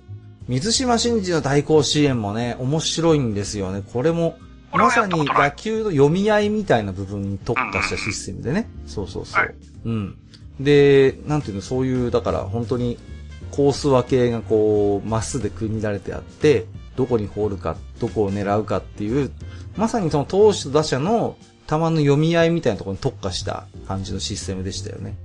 あの、最近の野球中継ってそういうのをやってくれるじゃないですか。あの、画面上にマスとか出してくれてたりとか最近、テレビでもやるじゃないですか。だから。うん。あれに近いですよね、なんかやってることっていうのはね。こう、なんかまあそういう意味で言うとちょっと時代を先取りしてるというか、うん。ようやくリアルのプロ野球のテレビ中継でもああいうね、リアルの、あの、中継中にああやってこう、ボックスを出してやるようになってきましたけれども、うん。まあそれをね、こうゲームで再現してますんで、なかなかすごいですよね。うん。これも結構まあ遊びましたね。あのー僕はね、あのーまあちょっとファミコンの話じゃないというか、はいちょっと違う話になっちゃうんですが、ええあのーアーケードにカプコンから出してる、あの、ドカベンっていうゲームがあったんですよ。ああ、ありましたね。まさにドカベンなんですよ。はいはいはいはい。で、野球なんですけど、カードゲームなんですよね。うん。そうそうそうそうそうそ。そううん。でね、あれね、まあ難しかったかもしれないけど、家庭用に出してほしかったなってずっと思ってたんですよね。いや、結局あれって、ろくに移植されてないんじゃないかうな。ん。僕もなんか覚えてますけど、結構、はいあれはあれでなんていうの、やっぱり、ね、その、野球の戦略性みたいなものに結構フィーチャーした、はいうんん。いいゲームだったと思うんですけれどもね。そうなんですよ。うんまたね、ドカベンっていう野球漫画が結構心理描写がすごいこう、水島先生の 特色ですけど、はいはい。あのー濃厚に描くじゃないですか。一球一球の読み合いとかっていう部分を。だからその辺をやっぱりうまくゲーム上で再現してるシステムだと思うんですよね。そう考えるとね。うん。いやーなんか、やってみ、しばらくぶりに、まあ大甲子園もちょっとやってみたいですし、はいはいはいはい。ちょっとね、そ、この、南龍さんのお便り読んでて、その、カプコンのドカベンのことを思い出しちゃったんで、ね。はいはいはい。うん、ちょっとやりたいなとか思ってました。そうですね。確かに。なあ。ちょっと懐かしく私も思い出されましたね。はい。そうですね。ありがとうございます。次はですね、はゆちーさんですね。はい。はいファミコンのスポーツゲームといえば、ベースボールで確かどっかの端子をいじりながら投げると、尋常じゃないくらいに曲がる魔球ができた記憶があります。ああ、はいはいはいはいあった。な。あとはディスクシステムが OK なプロレスでひたすらに円髄切りにやってました。プロレスね。プロレスもあったね。ありましたね。ありました。あったあったりましたベースボールはね、何でしたかね、ジョイスティックかなんかをつなげて。つなげてね、なんかコントローラーの十字キーかなんそうそうそうそう。反対にしてね。なんか、うん、なんかあったはずですね。そうすると魔球が投げられるっていう、超スローボールみたいなのがあったりしてね。やったやった。これは僕も記憶にありますね。はいはい。うん。プロレスね。あったね。ありましたね。うん。あったあった、これも。うんうんうん。あの、スタミナ表示がないんですよ。で、もう動きでしかわかんない。だんだんとろくなってくると、あ、こいつもうやべえな、みたいな感じでさ。あのね、ナムコでもね、タッグチームプロレスリングっていうあのを出しったあんですよ。ったたあった、タッグチームプロレスリング。うんうん、うん懐かしいですね。プロレスゲームね、結構出てるのよね、実は、うん、ね。いや、だってね、うんあれをプロレスと言っていいかどうかわからないですけど、筋肉マンとかもあるしね。まあまあ、マッスルタッグマッチもね。そうです、ね。そうそうそうそううんうん。だから、プロレスゲームもね、結構息が長いのよね。こう、長いですね。うん、で、ちゃんとこう次世代機にも移植されてるシリーズもあったりして、あのー面白いところはあるんですよね。うん。最近、最近どうなんですかね？最近のこう、ハートで、あるのかな？あんまりちょっとこうね、株にして耳にしませんけれどもね。うん今、現実にもプロレスの方がちょっとしたブームになってきてるんでね。うんなんかもしかしたら、よくね、プロレスを題材にしたこうカードゲームとかスマホゲームみたいなみたいなのはあるんですけど、真正面からアクションとしてやるプロレスゲーって今あるのかなって、ふと気になりましたけどね。うあんまりないかもしれませんね。そうなんですよね。そうそうそうそう。なんか面白いんだよね。今だったらなんかそういう派手な必殺技とか、いろいろカットインの演出も含めて、面白いプロレスゲー作れそうな気もするんですけれどもね。それこそ PC エンジンミニあたりにはファイヤープロレスリングとか入りそうな気しますけどね。はい、そうですね。あれもうん。名作ですよね。ファイプロね。ファイプロ、ファイプロも随分遊びましたよ。はい。懐かしいですね。えー、最後、みたらし団子虫さん。はい。はいえーと、ディスクシスのバレーボール、あ、出ましたね。兄弟がゲームの相手をしてくれなくなりだした頃に買いました。裏面は何を書き込んだかな？男子チームもあるんですが、女子じゃないとなんか球が拾えないんですよね。ブルマじゃないとテンション的にということで。でもわかる。あれね、男子ね、確か球速かったはずなんですよ。はいつ、そうそうそうそう。うん違うと思いましたよ、確か。うんうんうん。難易度がね、ちょっと違ったと思いまうんす。うん。僕もなんか女子でばっかりやってました。僕も女子でばっかりやってましたね。なんか、その男子の方はなんかね、球が続かないっていうかなんかね、難しかった難しかった、難しかった。うん。それは覚えてますね。はい。あの、バレーボールはね、あの、ちょっと、ジャケットもなんかちょっとこう思わせぶりというかさ、あ可愛らしい 可愛らしいですブルマ姿でしたね。はいそうそうそう、それも思い出深いですね、なんかね。うんまたこうディスクシステムならではですよね、裏面は何を書き込んだかなっていうことでね。はいはいはい。そうそうそう。そうそうそう。片面だけのゲームだとね、片面だけのゲームだったら。そうね、もう片方に違うゲームを書き込んで、えー、ひっくり返して遊ぶことができるというね、うんそんなことがありましたよね。で、おもちゃ屋さんに行くとね、こう書き換え機があってさ、500円握りしめて、ね、何度書き換えようかななんて思いながら、っていそんな記憶がありますよ。うん。あの、懐かしい。ね。前後編みたいなのはね、裏表に書き込まないといけなかったりとかね、うんありましたけどね。うん。新鬼ヶ島とかファミコン探偵クラブとかも確か前後編とかじゃなかったかな。うん、そんな感じですね。うん。はい、えー、ありがとうございます。まあね、いろいろとリスナーの皆様のね、えー、思い出深いファミコンのスポーツゲーなんかもいろいろね、ご紹介していただきましたけども、まあね、ちょっと最後にこうファミコンにおけるスポーツゲームってまあどんな特徴があるのかななんてことをちょっと自分なりにいろいろ考えてみたんですけれども、はいはいはい。まあ、やっぱりね、こう、まだファミコンの頃っていうのは、まあ、ハードの性能もそうですけれども、スポーツの完全再現みたいなのって、まあまあ、なかなか難しいわけですよね、こそうね。で、ベースボールの時にも言いましたけど、やっぱりこう、多人数のね、やっぱりこう、チームスポーツなんかですと、どうしてもあのコントローラー一つで再現するのに限界がありますから、例えば自動化をはた、測ってたりとかね。まあ、競技によってはちょっとこう、ね、少しこう、ルールの細かい部分とかをこう省略してたりとか。まあね。そうですね。うんうん。サッカーにしたって確かオフサイドとかって初期の頃はなかったような気もするし、そういうまあ、省ないですね略のね、工夫みたいなのもあったと思うんですよね。うん。ただ一方でその、なんていうかな、人数が必要なゲームを、やっぱ一人二人で遊べる手軽さっていうのもあったと思うんですよね。ううん。やっぱり、リアルでね、野球やるってなるとなかなかやっぱ当時でも大変でしたからね。あの、私なんかよく三角ベースにしてね、こう、ね、まあ、あの、一塁と二塁と本塁みたいな感じにしてさ、それで野球とかやってましたもん、やっぱり。もうひどい時3人とかでやってたよ。よくやってましたね。うん。だからもう、あそこまで打ったら何塁だみたいなはいはい。もうルールをねうん、決めてねそうそう。そう。それこそあの、トンネルズがやってる野球版みたいな感じですよね。そうそうそうそう。どこまで飛んだらヒットみたいなね。そうそうそう。やってああ、わましたね。かりますわ。うん。で、なんか思い出したな、なんか、空気ランナーとか置いたりしたな、なんかやったやった。ややったやった。ね、なんかこう。まあ、え人が足りないからランナーを置きたいんだけどいないから、あそこにいる程度みたいな感じです。そう。だから、その、一塁に打った人が届くまでに他のベース踏んだら空気ランナーはアウトなそうとかね。そうそう。うん空気ランナーとか透明ランナーとかそんな言い方やしたような記憶がありますね。まあだからなかなかリアルでやるとね、野球ゲームなんか大変なんですけれども、そういうのをまあ一人二人で遊べるやっぱ手軽さというのをファミコンのスポーツゲームはまあ担っていたんだろうなと思うんですよね。そうですね。ね、特にやっぱりね、あのー対戦型のゲームはね、主流はスポーツゲームが担ってた気がするんですよね。こう、ああ、そうですね。対戦できるゲームって、まあもちろんスポーツゲーム以外にもあったんですけども、やっぱ多くはやっぱこうスポーツゲームうん。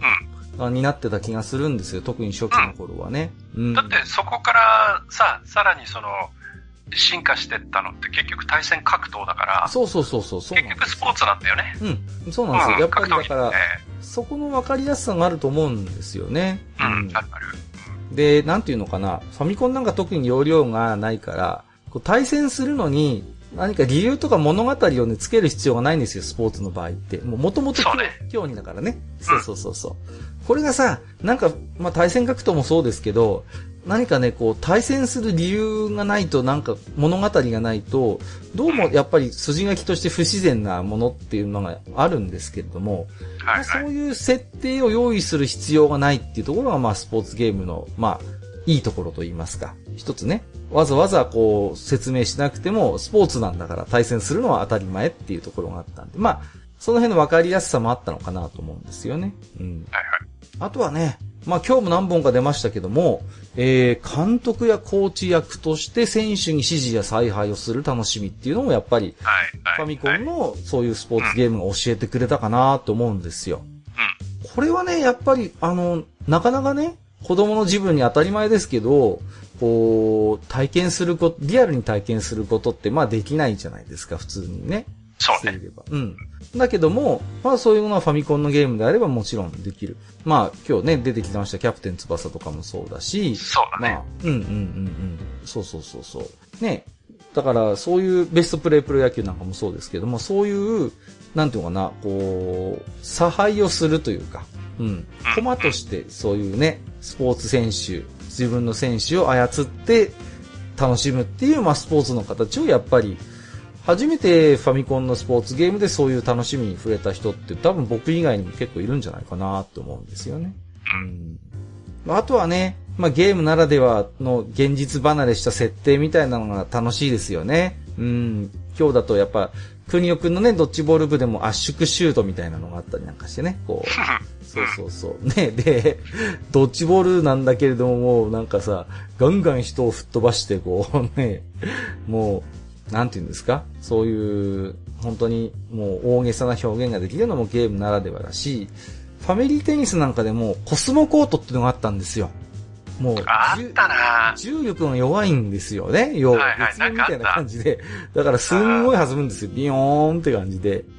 で、ああいう、なんかありえない設定を、まあそういう、なん現実のスポーツに、こう、持ち込んで楽しむことができるっていうのも、まあまあこれもやっぱゲームならではなんだろうなと思うんですよね。うん。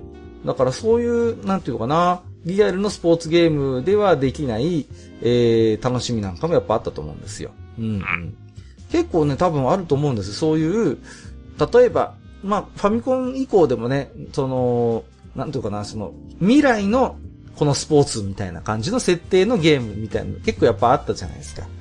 あ、ありますね。うんうん。やっぱり F0 なんかもそうでしょ、やっぱり。ね。未来のレースゲームっていう体で、ああいうね、まあ、設定を用意して、まあ、ね、ものすごいこうダイナミックな、こう、ドラマチックな演出をしたりとかっていうのもやっぱり、まあ一つスポーツゲームというベースがあるからこそできるのかなっていう気もするんですよね。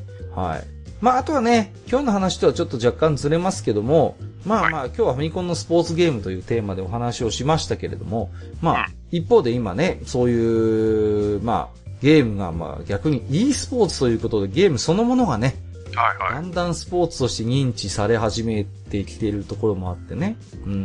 ただ、なかなかね、このジャンルでは日本ってこう、イニシアチブを取れないんですよね。こう。例えば、まあね、去年の8月に、ジャカルタアジア大会でエキシビションですけどもね、e スポーツ採用されてましたけども、まあ、唯一国産ゲームで採用されたのは、コナミのウィニングイレブン2018。ウィーですか。はいはい。だったんですよね。はい。あとはまあね、なかなか、あの、海外の、はい、えー、ゲームがずらっと並んでましてね、もうなかなかこう、国産ゲームが食い込む余地がないみたいなところもあるんですけど、まあ一方で、もっともっと規模の小さいものになるとね、それこそ、まあ、落ちゲー、落ち物のね、ぷよぷよとかもそうですけども、いろいろとね、まあ、e スポーツに進出できるような可能性を秘めているようなゲームもあることはあると思うんですけれどもね。うん。まあね、えー、今日はね、えー、そんな感じで、ファミコンのスポーツゲームというテーマでね、いろいろと我々の思い出話も含めて、えー、おしゃべりをさせていただきました。えー、本日のマスター、ありがとうございました。はい、ありがとうございました。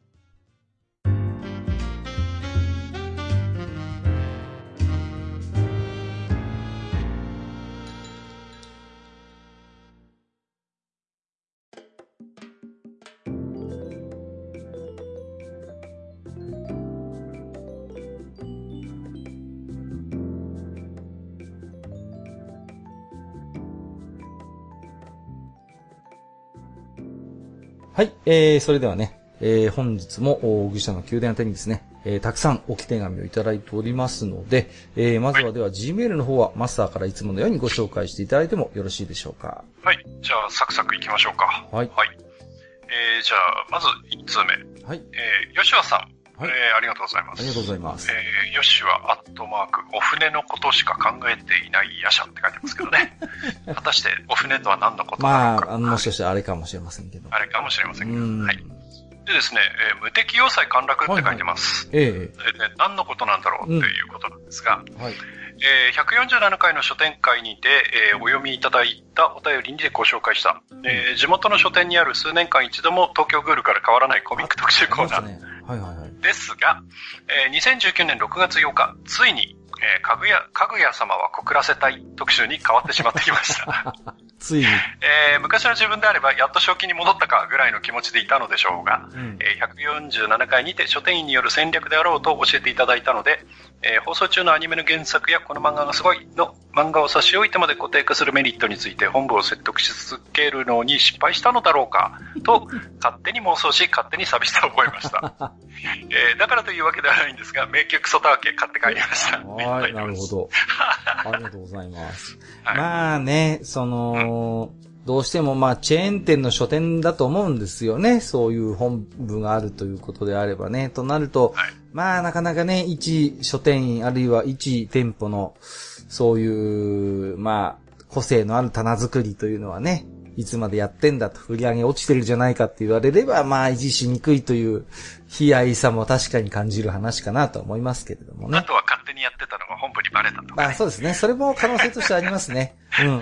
あると思いますよ。うん。タイムリーに変えろよぐらい言われたのかもしれない。そうそうそうそうそう。まあ、ただね、その、な、なんでしょう、今ね、そういう、個性を競えるぐらい書店の数がないっていうのが悲しいとこですよね。その、ま前だったら自分のね、行ける範囲内に書店が何軒もあるっていう状況があって、そうなると、まあ、うちは、あの店とは違う特集を組もうみたいな感じで、いろいろ個性のある棚を作ってる本屋さんってあったんですけど、今まあそもそも書店の数がないですから、もう本当万人受けするような棚作りをしないとやっていけないという、まあ悲しい事情もあるのかなとちょっと深読みしましたけれどもね。はい。まあ、そうですな。はい。まあ、でもね、これから先もその書店のことをね、温かく見守ってあげてくはいださい。はい。ぜひね、はいまたウォッチしていただいて面白いことがあったら、報告していただけるとありがたいですけれどもね。はい。あとね、えー吉田さん、あの、迷宮クソターキを買われたということで。はい。ありがとうございね、ます、あの、作者のね、岩藤さんは、えーうちのポッドキャストのリスナーさんでもございますので、はい。ぜひね、あの、まあ、こちらの方に感想を寄せていただいても、そうですね。多分、はいあの、よろしい聞いかと思いていただけるかと思いますので、はい、楽しみにしたいですよ。はい、えー吉田さんありがとうござありがとうございいました。ます。えーお次、えースバルカッコカリさんです。ありがとうございます。えーマスターカッカ、こんにちは、スバルカッコカリです。えー地下160回拝聴、えーメインテーマの後のオタクについての話から考えたことがあるので一つ。はい。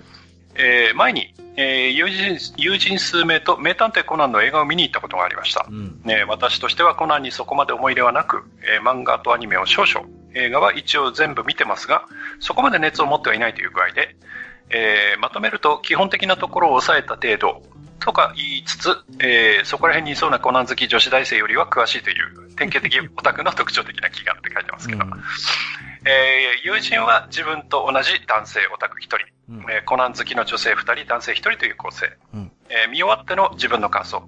えー今回はトリックもアクションも犯人のストーリーも微妙だな。うんえーその感想を友人に話そうと思ったらコナン好きたちから一言。すごい面白かったね。えーそれだけでも私は酷評する気になれず、話を合わせるだけに。はい。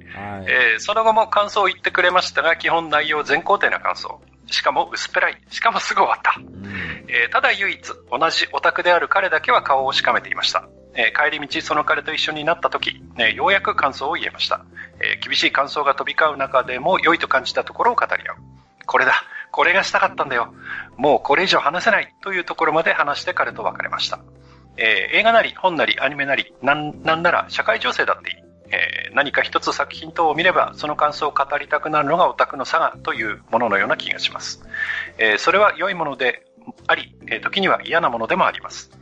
え私は彼らの感想を薄っぺらいと見下し、え仲間内での盛り上がりから自分の感想が優れていると考えてしまいました。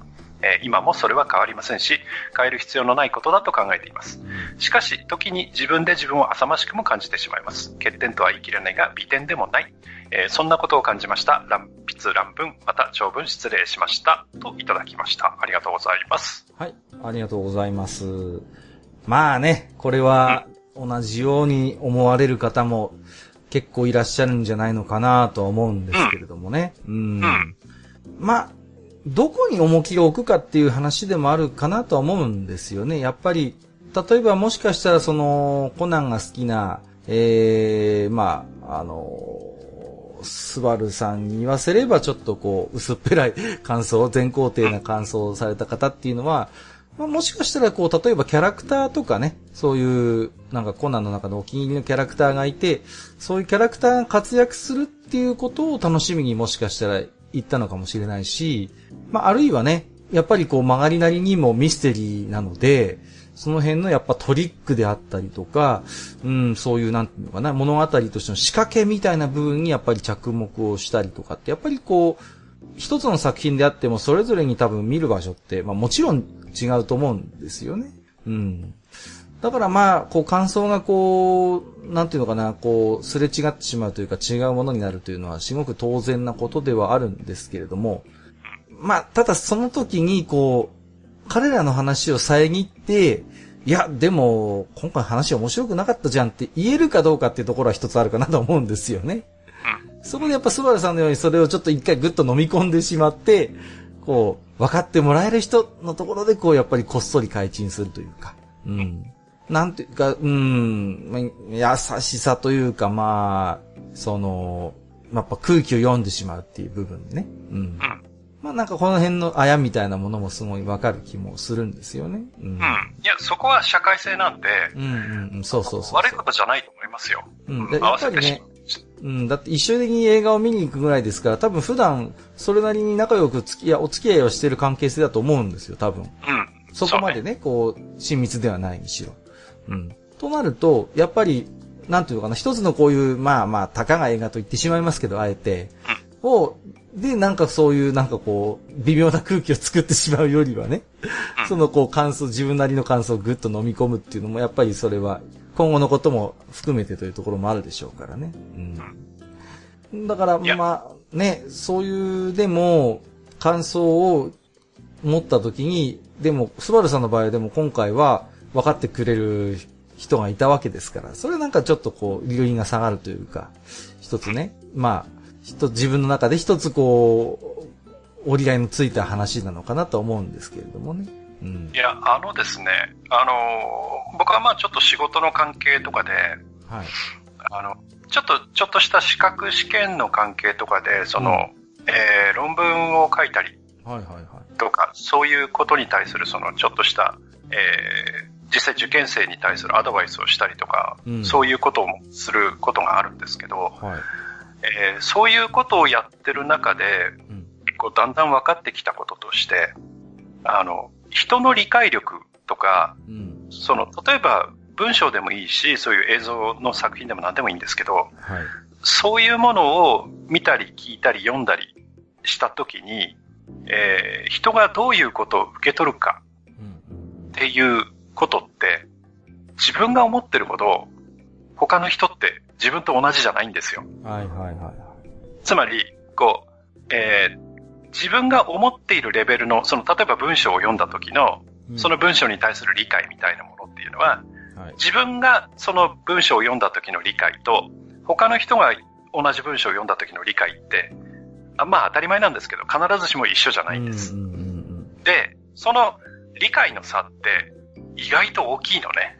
うん。で、まあ、こういう言い方するとちょっと角が立つかもしれませんけども、自分よりも全然理解できていない人もいるし、はいはいはい、逆に自分よりもものすごく深く理解する人もいる。うん、ということで、その、パーンとこう、何かを与えられた時にそれに対していろんなことを受け取るっていう人間の能力って、実はその個々でかなり幅があって。そうですね。うん。うん、だから、えそれっておそらく作り手の人もものすごくその意識するとこだと思うんだけど、はい、あまりにもその込め、こう裏に込めすぎたりとか、そういうことをしても、案外分かってもらえないとかっていうのがあると思うんです。うん、ありますね。うん。あの、生原さんとかものすごくそういう演出とか好きな方ですけど、はいはいはいはい、で、果たしてみんながそれを分かってるかっていうと、難しいなとかってあるじゃないですか。だから、うん、そういう面で、えー、いわゆるオタクの人っていうのは、その辺の感受性みたいなものっていうのは、やっぱり高い人が多くって、そう、ねいう人と、そういう、その、バカとか、その、頭いいとかっていう尺度じゃなく、そういう、あの、感受性の、多い少ないっていうか、高い低いっていうかって、人の中でもたくさんあるので、はい、いわゆるオタクにカテゴライズされない人って、うん、同じだけのものを受け取ってるかっていうと、そうじゃないんですよね。うんうんうんだから、その、えー、スバルさんは薄っぺらいっていう印象を持ったように、その受け取り方が違うんですよ。うん、そうです、ね、でも、彼らは彼らで、彼らの中で満足しちゃってるわけですよ。うんうんうん、で、それを、それは別に悪いことじゃないんで。そうですね。うん。うん。彼らは彼らで、その、ある意味納得をして、あ、面白かったねっていう感想を持っているので、まあ、だからこそね、まあ、それを多分、スブラさんもよく理解していて、だからこそ、ね。うん。自分のそういうあれを一回ぐっと飲み込んでね。そうそうそう。分かってくれそうな相手にそれを話したっていうのは、まあまさにその通りなんだろうなと思うんですよね。いや、でもね、それに対してやっぱり、スバルさんはね、それを薄っぺらいと自分が思って見下してるっていうことを自戒されているので、はい。うん、そういう面ではね、あの、ちゃんとしてる人なんだろうなっていうふうに思いますけどね。なんかね、こう、オタク、まあ、オタクってじ、なんていうのかな、あまり大きな、ちょっと言葉ですけども、うん一つ思うのはね、こう、例えば、まあ、アニメでも、アニメでもそうですし、まあ、小説とか漫画でもそうですけど、やっぱね、自分に一回取り込むっていうプロセスを経ないと、そうね。消費できないっていう多分特徴を持ってると思うんですよ。一回自分の中に取り込んで、まあ、どのキャラクターでもいいですけど、あるいはその世界に一回自分を同化させようとするプロセスを。しない、しなければいけない人種っていうのがいて、まあ、もしかしたらそれに一つ言葉を与えるならばそれはオタクなのかもしれないんですよね。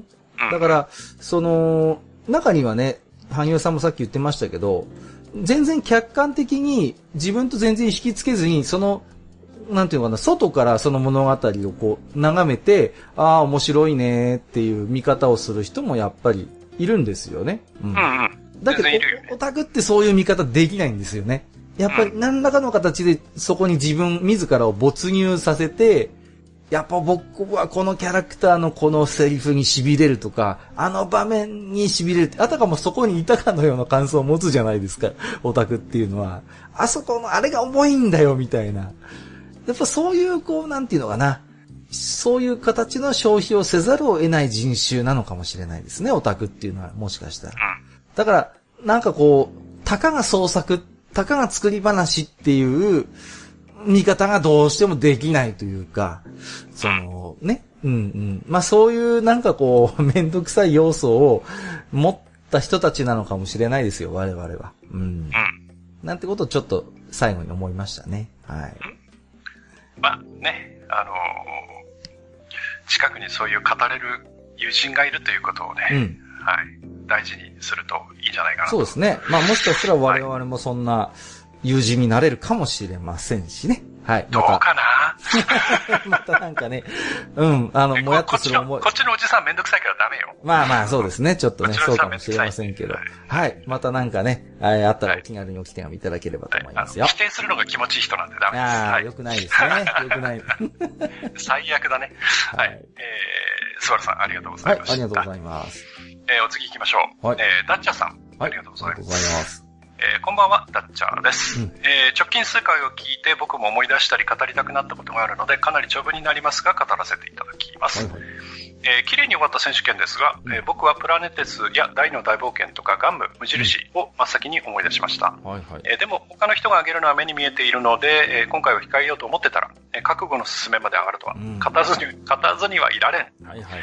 えー同作者のシグ類の陰鬱とした、えー、シグ類の陰鬱とした雰囲気とは違う、えー荒廃した世界だけど希望を持って生き残ろうとするヒロインや主人公覚悟の、えー周りのキャラクターたち、んえー魅力的な敵幹部、えー最後には伏線やらを多少無理やり感はあるものの回収して、えー未来に希望のある最終回で終わらせてくれたので、綺麗に終わった感がすごく強く印象に残っています。えーエクゾスカルゼロ。知らない子ですね。えーなんか買い忘れで3回以降未読だそうです。はいはい。えーちなみに、えー僕が一番好きなセリフは、敵幹部のブロブが、うんえー命と引き換えにファイヤーブロブにパワーアップした際に、覚悟の宿敵である兄である、あ、覚悟の宿敵であり兄である、うんこれは何て言うんですかねハララと。読みますね。ハララって言うんですか。ハララ様が放った、なんだか知らんが、とにかくよし。です。えーその後、えーブロブが敗れて、ハララ様がその力を吸収し、これで私はファイヤーハララうんの流れまで含めて勢いがあって大好きですね。えー月額制動画配信サービスに勢いのある昨今、うんえーぜひ実写化してもらいたい作品の一つですね。うんえー強化学強化外骨格ゼロのデザインは正統派にかっこいいし、最近の仮面ライダーのデザインに苦言を呈しているマスターも 満足されるのされるのではないでしょうか。うんえー仮面ライダーアマゾンズを作ったプライムビデオさんあたりが実写化してくれないかと本気で思ってます。えー続いてアイス界ですが、えーソフトクリームというと僕の住んでる山口県の観光名所である錦帯橋という橋を渡った先にあるソフトクリーム屋さんは味の種類の多さが日本一です。すごいな、これ。えー今年の、ねん、ついてますね。えー今年の2月に立ち寄ったのですが、2019年現在で165種類あるみたいです。えー添付した画像では見切れてますが、えー岩国レンコン、お茶漬け、デビルソフト、すっぽんまむし、稚鮎、しそわかめ、わさび、ラーメン、カレー、ハバネロ、納豆、ニンニクあたりは、カッカさん案件ではないでしょうか。てくれよ。わさびソフトは別所で、えー食べたことがありますが、鼻に来るツンとした辛みはなく、わさびの風味だけ、あ、わさびの風味のみだったので意外といけました。えー山口県にいらした際は、げぜひご賞味ください。えーあと少し話題に上がってた明治エッセルスーパーカップですが、うん90年代の頃は何か危ない薬でも入ってるんじゃないかってレベルに中毒性があって美味しかったのに、ね、最近久しぶりに食べたらそうでもなかったのは自分が大人になったからでしょうか？なんだか少し寂しくも感じます。えー、また何かありましたら爆弾投下させていただきます。ジャイアントサラバといただいてます。はいありがとうございます。ありがとうございます。ね。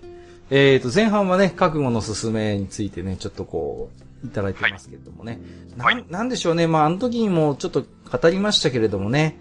まあ、覚悟の勧めは、うーん、うんまあ、漫画ならではというかね、その悪の強さとか、うん熱血なんですよね。で、まあ、ベクトルはだいぶ違いますけど、こう、男塾的な、こう、無理やり感と、まあ、それを納得、無理やり納得させるだけの、こう、勢いがあるところがあってね。うん。まあ、なんていうのかな。でもね、やってることはすごい真剣で、うん、やっぱ熱い作品だったんで、こう、語りたくなるという思いはね、えー、よくわかりますね。なんだか知らんが、とにかくよし、なんですよね。そうそうそうそう。うん。なんていうのかな。そういう、こう、すべての伏線をきれいに回収するのもまた一つきれいに終わったとも言えるし、まあなんかある種の強引さはあるんだけども、でもなんかこう、なんていうのかな、こう、強引にでもなんか無理やり納得させられるような勢いを持ったような作品ってもやっぱりそれはそれで一つきれいに終わったと言えるのかもしれないんですよね。そうねんんんまあね、ちょっと実写化、どうですかね。まあ、できなくはないと思いますけどね、あの、うん。まあ僕がたびたび言及しますけどね、あの、愛と誠の実写化がいい感じにバカバカしくてよかったんで、あの路線だったらもしからしたらいけるかもしれませんけど、キャシャンみたいな路線になっちゃうとちょっと失敗する可能性が。まあまあまあ。で、あとあの、アイスクリームということで、写真もつけていただいてますけども、すごいねこれ165種類ですって。もうさ、ありすぎでしょ、これ。これ、どうすんだろうね。これ、だってあのさ、ソフトクリームって、まあ僕なんとなく作り方、そんなに詳しいわけじゃないんですけど、はいなんかのこう、パッケージみたいなのが入ってて、それをこう押し出して、ニューニューニューってやるでいや、だしょと思うんですけどね。これ、めったに出ないやつとか大丈夫なのかね？これ。あの、鮮度的な意味で。そうなんだろうね。いや、あゆとかソフトにする意味がわかりませんけれどもね。もう、いやー、まあ、ちょっと、カッカさん案件と言われてますけど、まあまあ、ちょっと、カッカ案件だよね。いやいやいやいやそう、当たり前のように言わないでください。はい。明治エッセルスーパーカップって、こう、ね、あの、本当にたっぷり入っててさ、あのすごいですよね。あの、カップの縁までみちっと入ってますよね、あれね。でもさすがに最近やっぱり僕も全部はつきついなと思いますね、あれはね。この間も言ってたよね。そう、あのボリューム感ね。昔は魅力だったんですが、最近は逆に、いやー重いなって思うのが先に立ってきたんで、まあこれが年を取ったということなんでしょうかね。はい。かもしれないですなう。ん。はい。まあそんなとこですかね。はい。そうだね。はい。ダッチャーさん、ありがとうございました。ありがとうございます。はい。実写化といえばね、今ちょうど、あの、ザ・ファブルという漫画がはい、はい。映画化されましてね、今ねテレビでさんこう盛んに宣伝してますけど、うんちょっと気になる。気になりますね、はいね。あれ漫画はちょっと読んだことがある。ああ、そうですか。はい。漫画面白いんですよ。面白い面白い。はい。うん面白いんですよ。はいちょっと気になってます。ただね、ちょっと主人公岡田くんってのはかっこよすぎじゃないかなって思ったけどね。まあいいですわ。はい。はい。えー、じゃあお次行きましょうか。えー、カオルさん、ありがとうございまありがす。とうございます。えー、アイス会を拝聴して懐かしくなりお便りさせていただきました。えー、赤城乳業のカレーライス、カレーアイスが出てきた時はまさに懐かしいと思いました。おーえー味が中甘、中甘と甘口の、え2 種、二種あり、えーライス部分のバニラアイスは同じでしたが、ルー部分の甘さが違ったと、えー記憶しております。えーカレーアイスと同じ頃に同じく赤城乳業から発売されたラーメンアイスもあります。なんか覚えてるな。味はチョコレートとオレンジでした。ただ単にラーメン丼風の容器にラーメン風に形作ったアイスです。うん。えー二つとそれ風の、あ、二つともかな。それ風のアイスでしたね。うんうんえーおそらくですが、なんちゃってアイスの先駆けは、えー森永乳業のアイスバーガーだったと思います。あえーチョコパイのマシュマロがバニラアイスで大きくなっただけのアイスでしたが、えーパッケージが発泡スチロール、えーのパッケージが印象的でした。ーうんただどれも100円でしたので子供としては高級アイスでしたね。うん。えーカップアイスが好きだったのは森永乳業のエイトですね。いいと。えーエイト、うん。バニラエイトって書いてますね。えーカップアイス、あーこれも100円でしたが、たまに食べる美味しいアイスでした。うん。えー大きくなって気づいたのは近くに森永乳業のアイス工場があったので多かったようです。えー長文乱文失礼しました。これからも放送楽しみにしています。といただいています。ありがとうございます。はい。ありがとうございます。うん森永のね、バニラエイト。ありましたね、これも。乳脂肪分8%だからエイトなんだね。そうなんですよ。乳脂肪分8%の8なんですね。だから乳脂肪分の割合がこう、宣伝文句になるっていうね、こう、ところがね。まあ、でもこれなんかすごい根強い人気があって、一回なんか復刻した気がするんですよね、最近ね。まあほぼ、このパパッケージで。うんうんうん。そんなことがあったような気もしますよ。うん。これ、あんまり記憶がないんだよね。あ、そうですか。これ、なんとなく僕も覚えてますよ。やっぱりこっちはきっとね、雪印が強すぎたんだと思うんだあー、よね。でしょうね。もしかしてマスターのところはちょっとそういう、あの、地理的な要因もあるかもしれないですね。あるかもしれないです。うんはい。結構うちの方だと、雪印って高級品のイメージがあって、ないことはないんだけれども、あんまり日頃、なんていうのかな、気軽に買えるところになかった気がするんですよね、アイスとして。やっぱりね、森永とかね、赤荷とか明治がやっぱりこう、幅を利かせていたような気がするんですよね。うん。今日ね、あのーちょっと、息子とプラネタリウム見に来ましてね。もう好きなんですよ、うちのやつが。で、しょっちゅう連れてけって言うんで。で、まあ暑かったんで、あのー、31アイスクリーム、まあ自販機があったんで。ん ?31 じゃない、セブンティーンだ、自販機の。セブンティーンね。はいはいはいセ。ブンティーンね、行ったんですけど。あのー、今あれですよね、あの、パピコみたいな評価もあるのよね、なんかこあ、本当う。うん。で、昔はな、なかったなと思って。昔はそれこそ、あの、なんていうの、あの、円柱みたいになってる、あれのシリーズしかなかった気がするんですけど、今いろいろバリエーションがあってね、あの、パピコみたいな形のプラスチックのやつに入った評価とか、ね、あとはシュガーコーンのやつとかもあったりしてね、随分バリエーションが増えたなと思って見てましたけれどもね。でもあれでしょもちろんカカはチョコミントでしょもちろん僕はチョコミントですよ。セブンティーンにチョコミント以外を買うことはありえないですよ。ね、あのー結構でもセブンティーンのバニラ、シュガーコーンのバニラって侮れないですよ。結構バニラビーンズとかも入ってて、本格的な味がしますけどね。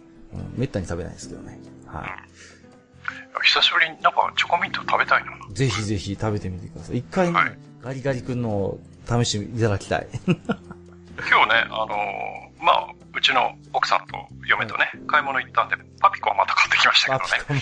はい。なんかね、なんか限定かなんかの出てたんですよ。なんだっけ？あ、なんかね、二つ買ってきたんですよね。今ある、の濃厚なやつです濃厚なあの、ホワイトなんとかみたいな。ああ、どうだろう。ううん。ん。だったまあ、まだ食べてないんで、明日あたりちょっとね、はい。食べてみようかとこの思います。前そういえば、よ要はでさ、トビンさんがなんかこう、あのーガリガリ君にウォッカ注いで、すごいなん、かやってたね。すごい飲み方してましたけどもね。大丈夫なのかなと思いましたけれどもね。少し実践しろって言いたいけうん、どね。良い子は真似しないでねというところで、はい。そのとこでしょうかね。はい。カオルさん、ありがとうござはいい、ました。ありがとうございます。えー、じゃあ次行きましょう。うん。えーっと、赤シャポーのエルさん。あ、ありがとうございはい、ます。ありがとうございます。えーっと、カッカさん、マスター、こんばんは。大変ご無沙汰しております。赤いシャポーのエルです。はいえーちょっと前の本屋会で最近買った本は卵クラブかな？とか書いて送ろうと思ったら、ひよこクラブを買うようになってました。おいやはやということで、お子さん生まれになったんですかね。かね。はい。はい。はい。おめでとうございありがます。とうございます。はいえー前回はアイスクリームの話だそうで、うんえー実は僕も奥さんもアイスクリームはチョコミントアイスが一番おということが一致しております。チョコミントここにもいたよ。はい。えーこの時期はミント商品が出回る時期そう。えー一緒に出かけたならミントを買い、仕事で、などで出かけたらミントを買い、ええー機嫌を損ねたらミントを買う。えーそんな毎日です。えーいろいろとチョコミント味を食した我々ですが、やっぱりラクトアイスみたいなさっぱりした味に辛めのミントが効いたお求めやすいコンビニ商品がいいようです。うん。えーチョコミントとなると財布の紐が緩みっぱなし。二人分買うのでなおさらです。えー最近はシャトレーゼに入り浸っております。えーチョコミントだけでも数種類あり、しかもコンビニよりお手頃なもので、うんえー歯磨き味と揶揄されようが、これからも我々はミントチョコを食べ続けるのでしょう。えーガリガリ君臨時のミントチョコ味が年中売ってくれないかなと願いつつ、ではまた。えーそれからですね、えー追伸いただいてます。はい。えー先日のリラックマの話を聞き、いい機会だらだからと、今月からネットフリックスの無料体験を開始ししてみたのですが、奥さんは、リラックマは喋らないんだね、と早々に投げ。じゃあ、幼児教育にいい番組はないかなと探していた結果、なぜかアグレッシブレツコにハマったのでした。シーズン2が待ち遠しいです。で、なんでやねん。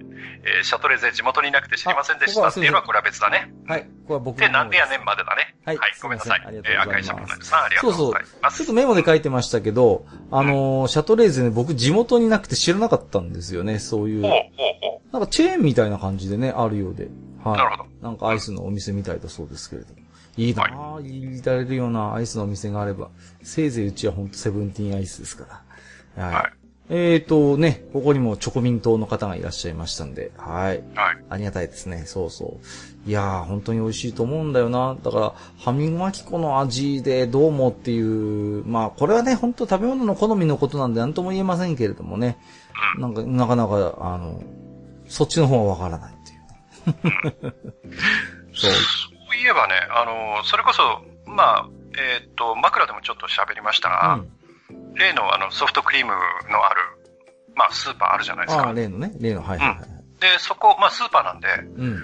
あの、普通に、まあ、冷凍食品とか売ってるコーナーがありましてね。はで、そこには普通にアイスクリームあるんですよい。。うん。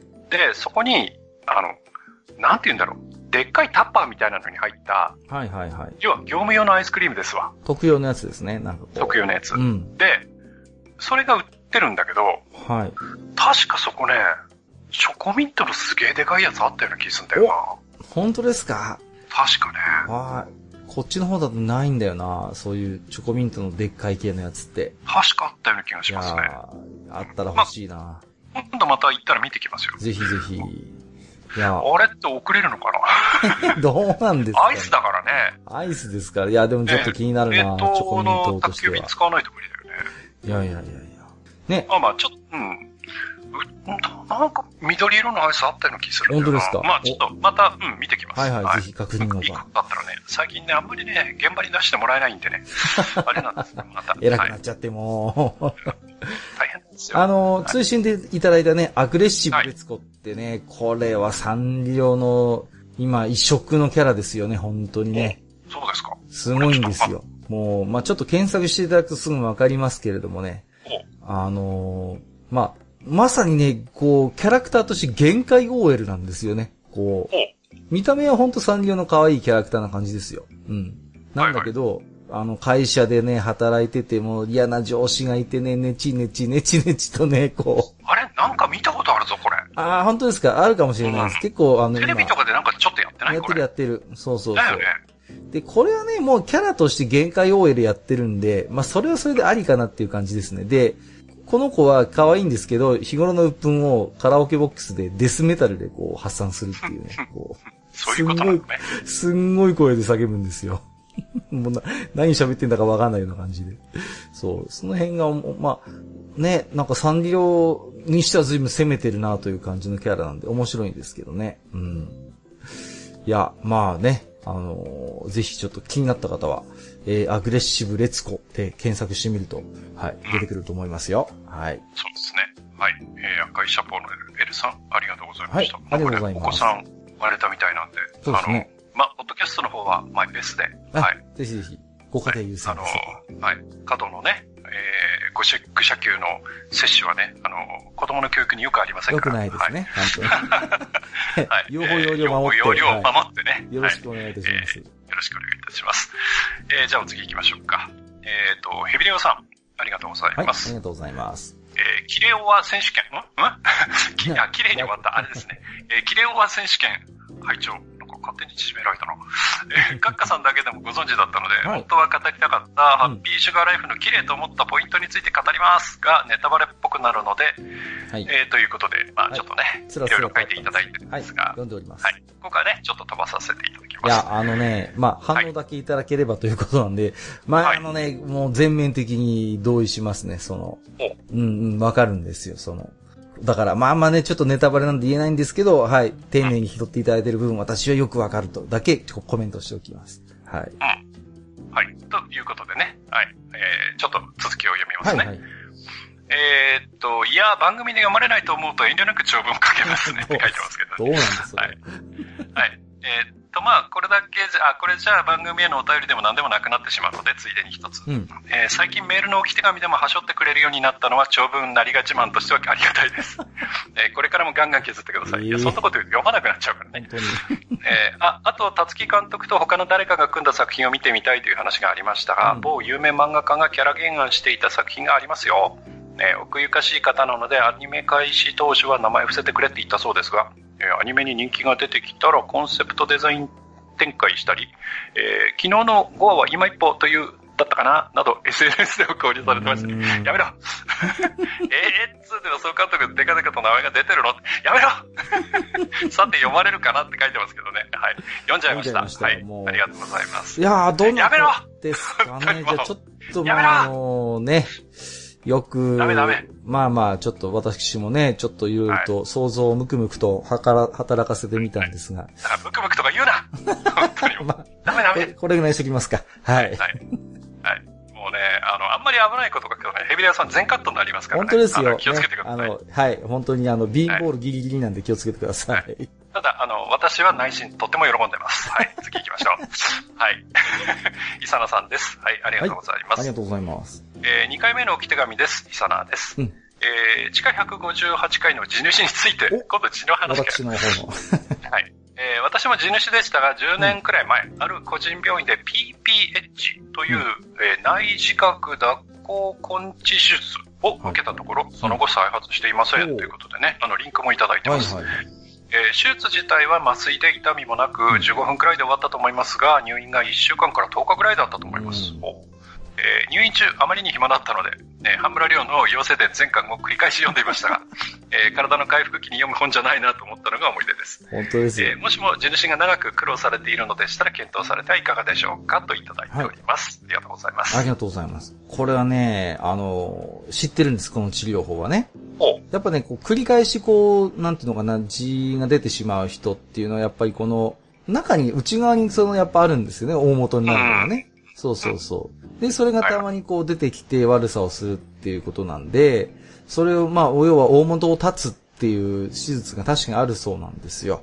うん。うん。でね、あのー僕もやっぱりね、地主が長いんで、話は聞くんですけど、このね、入院期間が結構長いっていうのがね、どうしてもこう、個人事業主としてはネックでございましてですはいね。なかなかね、この、まあ、イースタンさんがどういうお仕事されてるかわかりませんけれども、ちょっとね、私のような零細個人事業主にとってはちょっとなかなかの痛手でございましてね。うん、そこに至れないというのが本音でございますけれどもね。うん。で僕らみたいな会社員であればね、まだ1週間10日ぐらいであればなんとかまあねいけ。なくはないですうが。ん。かもしれませんけど、なかなかちょっと私のようなお仕事をしておりますと、うん、と悩んでしまうというところですが、えーと、回復期に、えー、羽村亮の陽性伝を読んじゃったということでね。はい。まあ、これももう、ね、もうわざわざ、こう、ご紹介するまでも好きな人にとってはね、まあまあ、電気、電気物と言われる SF の対策ですけれどもね。まあ前半のとにかく風呂敷の広げっぱなしが半端じゃないんでね。そこでもうびっくりしますよね。まあ一応、一応まあ時代物っちゃ時代物なんですけども、もうなん、なんでもありの世界が進んでいきますんでね。で、対してね、話として回収もされないんですけど、まあ、これも、それがいいというね。まあ、覚悟の進めじゃないですけれどもね。そういう高等無形さを楽しむ小説ですので、はい。ただ、うん、あの、入院中の回復期の体にはあんまりおすすめができない。はい。えー、まあ、今安く手に入るでしょうから、気になる方はぜひ一度読んでいただけると、二人に、いや、三人、四人、五人に一人ぐらいは魅了される方がいらっしゃるかなという。微妙だな。ですかね。はい。私はもちろん大好きですよ。はい。ありがとうございます。はい、伊沢さん、ありがとうございます。えー、それからお次行きましょう。宮中さん、うんありがとうございますありがとうござ。います。えー、カッカマスター、ゲストの皆さん、こんにちは。えー僕はあちこち旅行するのが好きで、泊まった土地で地元でしか売っていないアイスを食べる習慣があります。うん。えー現地の人が普段食べているものを手軽に味わうのに、現地だけで売っているアイスとパンほど良いものはないと思っています。うんえー特に九州だけでしか売っていないブラックモンブランというアイスを見ると、ああ、九州までやってきたなと強く実感します。えーバニラの棒アイスの表面をチョコクランチでコーティングしたもので、えー似たような商品は多分見たことがあるかもしれません。うん。えー僕は年に1回以上フェリーで九州に行くのですが、えー店内の売店に必ずと言っていいほどブラックモンブランが冷やしてあり、えーフェリーに乗った時は必ずこれを食べます。えーお風呂上がりに甲板に登って夜のよ潮風、あ、海風だ、ごめんなさい。夜の海風を浴びながら食べるブラックモンブランは、えー九州へこれから行くんだという思いを強くしてくれるアイスです。といただいてます。ありがとうござはいい、あます。りがとうございます。いいですね。こういうご当地ものっていう感じでね。うん、うん。クモンブラン。ブラックモンブランってでも結構有名ですよね。この。あそうですかうんうん。よく聞きますよ、これへは。うん。僕もね、一回だけ食べたことありますね。僕はね、熊本かな、熊本にこう、あー、なるほど。はいはい。こういうのなのね。そうそうそうそうそう。で、はは今ちょっとググってみてますが。はい。はい。確かに九州にしかないんですよ。うん。はい。でね、まあ、取り立てで、まあこういう言い方しちゃなんですけど、取り立てで豪華っていうわけじゃないんだけれども、はいなんとも言えない、こう、まあ素朴な感じもしてね、こう、うんうんうん。なんか好きですね、ブラックモンブランね。うん。へー。あ、でも美味しそうね、これね美味し。い美味しい、美味しいんですよ。この、クランチ系って結構あるじゃないですか。うん。ありますね。うん。なんかね、香ばしい感じもあってね、美味しいんですよね、これはね。うんうん。なんかそういう、こう、旅情を、こう、味わわせてくれるアイスクリームっていうのはいいもんですね。はい。アマゾンの欲しいものリストに入れられないかな。公開もしてないんでそんなこと言うんですけどね。はい。はい。えー、宮中さん、ありがとうございました。はいまたね、あの、何か、あの、地方の美味しいアイスとかあれば紹介していたそうですね、だければとぜひね。思いますんで。はい。えー、じゃあお次行きましょうか。えー、セイゴさん。はい。えー、ありがとうございます。ありがとうございます。えー、カッカさん、ハニワさん、こんばんは、セイゴです。うんえー寒い季節に暖房の効いた室内で食べるのも良いですが、やはり暑い屋内、屋外で食べるアイスは別格別ですよね。うんえーさて、私が今までの人生でおそらく食べたアイスはヨーロッパクランチです。一番食べたいですってことですね。はい。あ、一番食べたアイスはヨーロッパクランチです。はい。えーこれはチョコレートコーティングされたバニラアイスに粒状のクッキーが散らされたバーアイスです。うんうんはい。えー私はこのアイスが小学校、小学生の頃から大好きで、まとまったお小遣いをもらえる年に1回の秋祭りの時には、みこし引きをちょこちょこ抜け出しては駄菓子屋へ行き、うん。えー最終的には駄菓子屋のおばちゃんストップがかかり、売ってくれなくなるまで食べまくっていましたすごい。ですね。1日で6、7個ぐらいは食べていたと思います。えー大人になって今ではさすがに年で6、7個食べるぐらいになりましたが、あ変わらず好きなアイスです。あと少し打足になりますが、ご当地アイスというジャンルもありますね。お先ほども出ましたね。えー私が高知で食べたアイスクリンというアイスは、えー食感はシャーベットに近く、うん味もシンプルな甘みのみでさっぱりとしていました。えーそして、食べたのが夏の四国でのお遍路中ということもあり、えー木陰に座って頭上で賑やかになる、あ、泣くセミたちに見せびらかすようにして食べたアイスクリーンは、えー良い旅の思い出になりましたう。ん。えー最近は私も埴輪さんと同じように、アイスは風呂上がりに家で食べることが多かったですが、この夏は久しぶりに外へ出て食べてみようと思います。それではまたといただいてます。ありがとうございます。ありがとうございます。またあの、クランチ系のアイスが続きましたね。ヨーロッパクランチもね、でもブラックモンブランみたいな感じのクランチアイスなんですよね。これは結構あるかな？もしかしたら。うん、うん、うん、うん。このアイスクリーンっていうのがちょっと、これね、え気になるね。うん、気になりますね。あ、でもこういうなんか、シャーベットに近い感じの、まあまあミルク、ミルク、まあっていうかなんかそういう甘みのあるアイスって。あのね、はい秋田の方に行くとね、ババヘラってのがあるんですよ。聞いたことあります？何ですか？ひらがなで、ババヘラって言うんですよ。今ね、検索してたら出てきましたよ。ババヘラってね、これ多分秋田の方だけだと思うんですけど、バラみたいになんかね、こう、なってて、でね、必ず露店でしか売ってないのよ。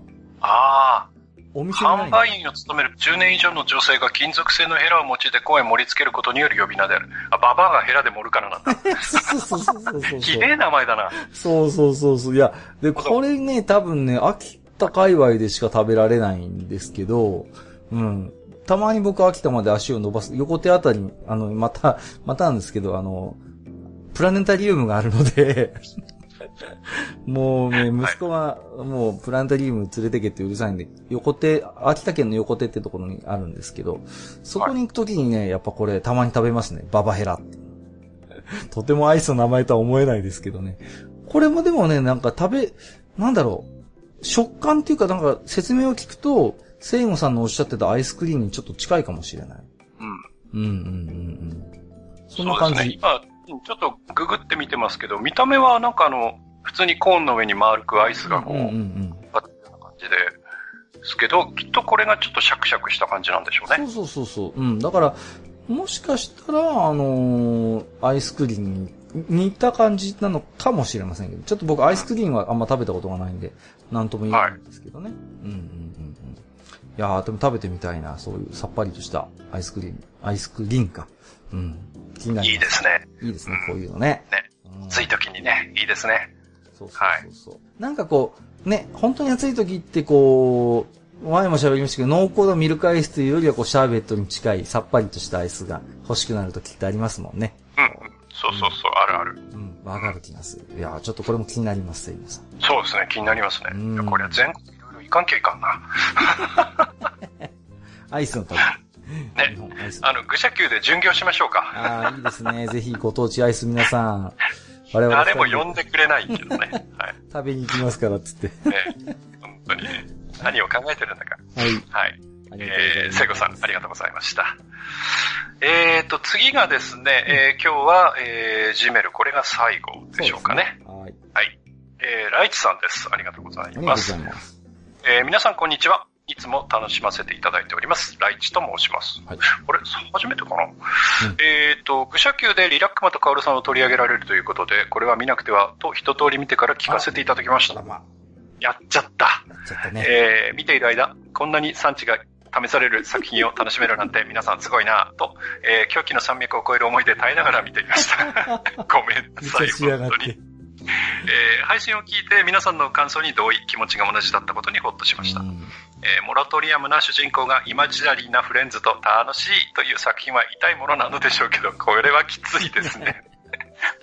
えー個人的には同じネットフリックス配信の北斎と飯さえあればうんみたいな感じかと思って見始めたので、きつくて、えー何度も一時停止しながらとなりました。うん。えーでも、チダラックマさんとうん黄色いドビンさんには笑わせていただきました。それだけで救われた思いです。うんえーさて、最近いろいろなポッドキャストを聞いていて思うことがあってお便りさせていただきました。はい。えー個人的にゲーム系ラジオが好きでいろいろ聞いていたのですが、うんアラサー・アラフォーなラジオパーソナリティのみな方々は、みんな昔のゲームの話とスマホゲーの話をなさるのですが、ほとんど今のゲームの話をなさらなくなっているように思います。うん。えーカッカさんは今も時々実況されているそうですが、えー他の愚者級ファミリーの皆様は今はコンシューマーとかのゲームはもうなさらないのでしょうか？えー自分の身の回りでもスマホやソソシャゲ、ネトゲはいてもコンシューマーのゲームをしているのは気がつけば自分くらいになっていてみんな時間がないしと言ってしていません。えーとはいええードラマや映画を見たりスマホいじったりはしているので本当に時間がないのが理由という感じがしないのです。うん面白いゲームがないというわけでもないと思うのですが、どうしてかなと思ったのでお教えいただければ幸いです。えーそんな自分が最近スイッチの影響か、そんな自分は最近スイッチの影響か、レトロゲーやインディーズにやたらハマっています。うん。もうすぐ昔何度もゲームブックでしていた、えー FF の、えー、皮膚き山の魔法使いも出るのでファイ、ファイティングファンタジーですね、多分ね。ファイティングファンタジーですね。はいごめんなさい、はい。ファイティングファンタジーの皮膚き山の魔法使いも出るので、待ちきれません。うん。えー子供の頃のようにワクワクしていますすよ。メガドラミニも予約しちゃいましたよ。うんえーそういえば皆さんには抵抗があるようなのですが、自分は異世界転生ものが大好きで、うん。えー皆さんが近頃の若いファンタジーはとこぼしているのを聞いて、えー子供の頃ロードストーとか好きだというと、えードラゴンランスでも軽いというハイファンタジーが好きな先輩にライト層だとバカにされたのを思い出しました。自分は一生ライト、一生不語だったので、えー今おすすめはメガドライバーのおじさんが17歳の時に異世界に転生して、17年ぶりに日本に戻ってきてセガが撤退したことで衝撃を受けてという異世界おじさんです。えー顔のままならない造形のおじさんは美男美女しかいない異世界では多くと間違われて討伐されそうになったり。えー戦いでゴールデンアックスの技を試そうとしたり、えーツンデレやテンプレが分からずに、えー女の子の負けをもらわずにドラゴンをトライアンドエラーのゲーマー根性で倒したり、えーカオルさんとは違う楽しめる痛みが味わえます。えー漫画でまだ2巻なのでサクッと読めますので、機会があれば読んでみてもらえたらと思います。えーそれと、えー愚者級 F1 勢としては、おや、えーマスターの F1 回心待ちにしています。あらららら。あいたたたたた。えー スイッチのパドック GP やりつつ、期待に、期待に胸膨らませています。えー超、超乱文、長文失礼いたしました。長すぎてまとまりないのでスルーで問題ないです。では、では、といただいてます。で、えーまあ、PS として、カッカさん風邪大丈夫でしょうか、はいご自愛くださいね、といただいております。ありがとうございます。はい。えー、ということでありがとうございます。すいません、はいちょっとね、今日もちょっと若干風邪が多いかもしれません。なんか長引いちゃって嫌ですね。はい。あの、まあね、体調自体は悪くないんですけれども、なんかね、こっちの方で今、あの、喉風邪というか、咳風邪みたいなのが流行っててね。はい。あの、気をつけていただければと思います。このあたりだけなのかもしれませんけれどもね。はい。えー、ということでね、まずリラックマンとカオルさん見ちゃったということで。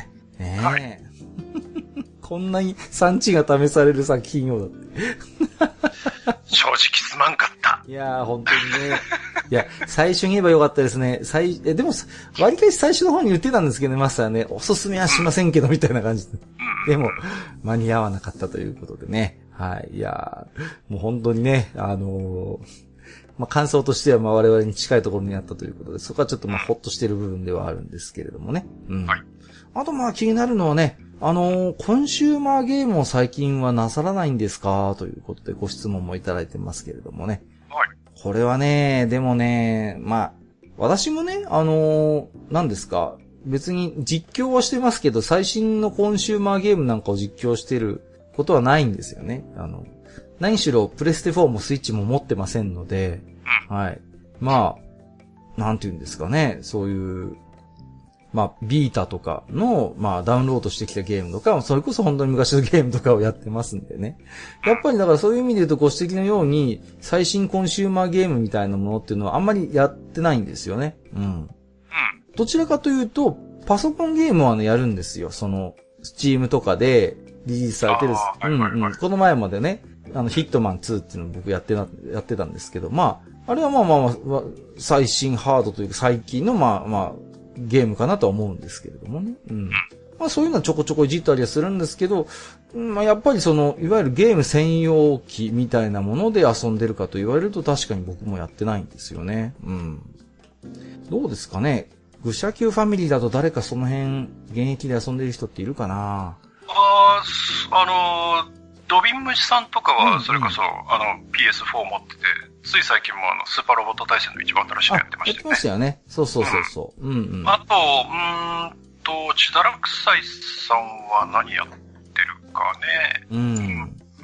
でもなんか最新ハード持ってんじゃないかなガンダムのなんとかは確かやってたような気うん、がしますけど。やってたような気がしますけれどもね。あれは3かなう。うんん。4、4ではないのかな。でもうんあと、ね。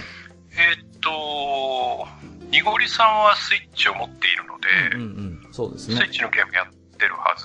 やってますで、ね。えーっと、あと僕らは最新は持ってないですかね。うんうんうん。でマスターだって僕と一緒であれでしょ？プレステ4も持ってないでしょ？あだって、僕んちで最新ハードってのは何になりますかね ?3DS かな？うん。あ、プレステ2とかはどうですか？2はあります2はある。よ今目の前にあります。はいはいはいはい。うんうんで、あとはね、うん、そうね。この間買ったゲーム機はね、うん。あの、テレビ麻雀ゲームっていう、あ、まあ。あの、し、新聞の広告出てるじゃないですか、よく下に。はいはいはい、ありますよね。あの、3000いくらとかのやつ。はいはいはいはい、折り込みがね入ってるやつ。あの、ま、麻雀しかできないやつです、本当に。そうそうそうそう単純なであれがね、ハードオフで1000円で売ってたんですよ。おで、買ってきて、ちょっと試しにやってみたら、意外と面白いのね、これ。あれ買ってんのかよこ。れが最新のハードです、僕。すはいごいな。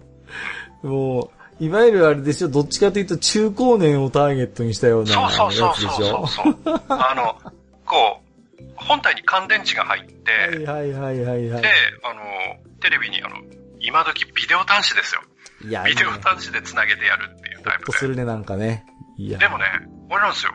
USB 給電ができるんで、え、電池入れなくても USB 繋いだら遊べるんですよ。あら、意外とそういうところは。すごいでしょ最新鋭ですよ。最新鋭ですね。はいなんかね。はい。二人打ちのマージャンでね。はい。二人打ちちっていうのはちゃんともあれですよ、こう、あの、ルールとかも設定できますし、つもピンフありなしとかできますからね。はい、最新鋭ですよ。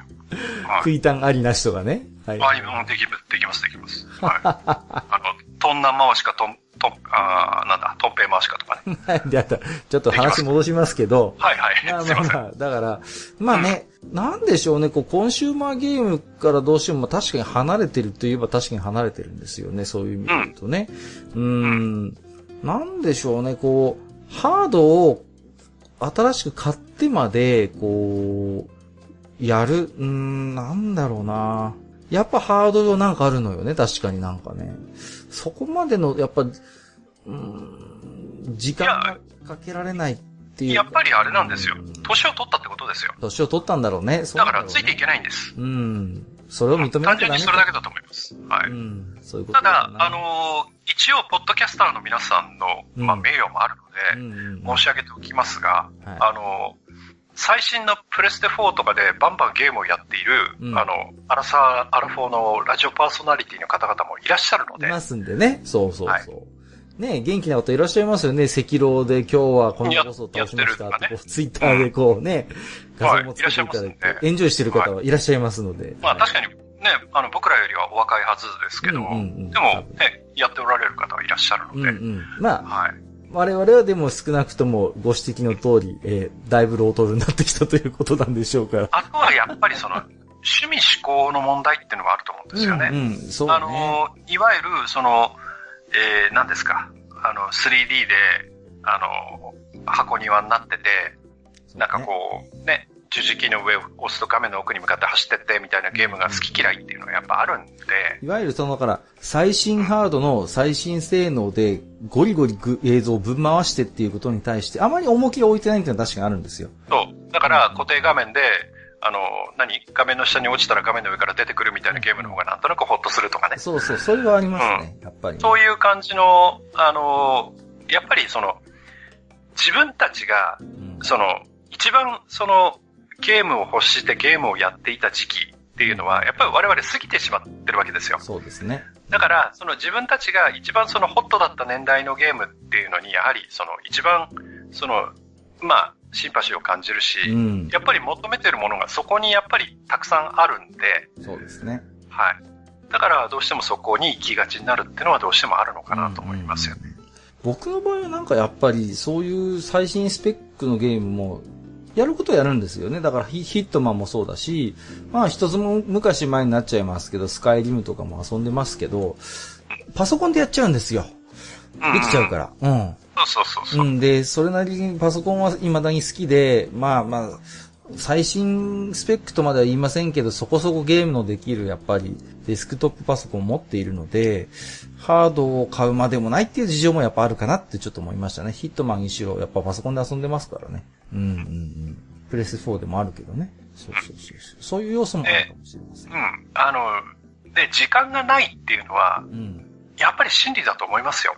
うん。うん。あるよね。あのうん。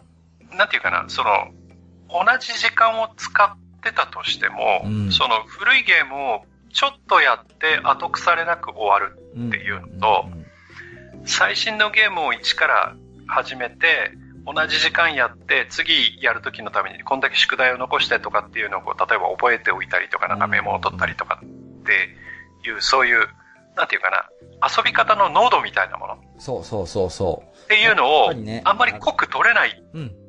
ていうところはやっぱりあるんです。で、これはね、うんうん。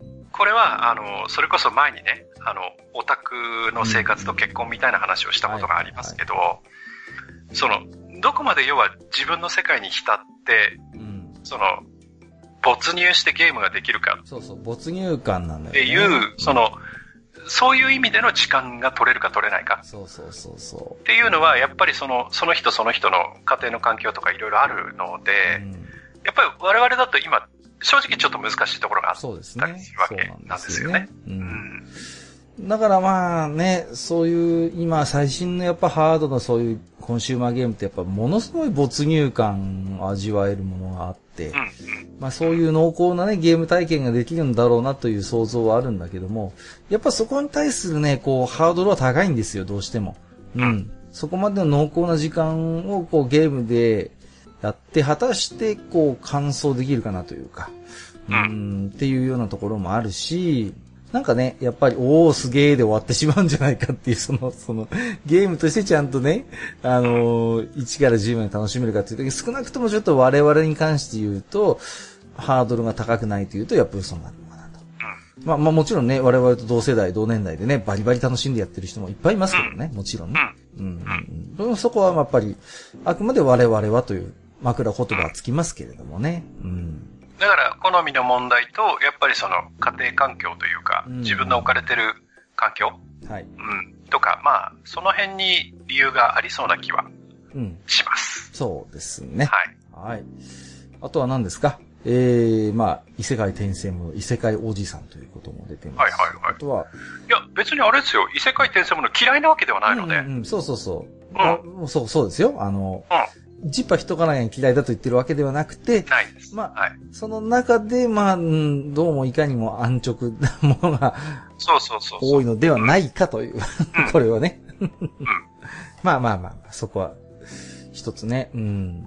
まあね、だって、そんなこと言ったら異世界転生ものなんていうのはさ、もう洋の東西問わず昔からあるテーマではありますから。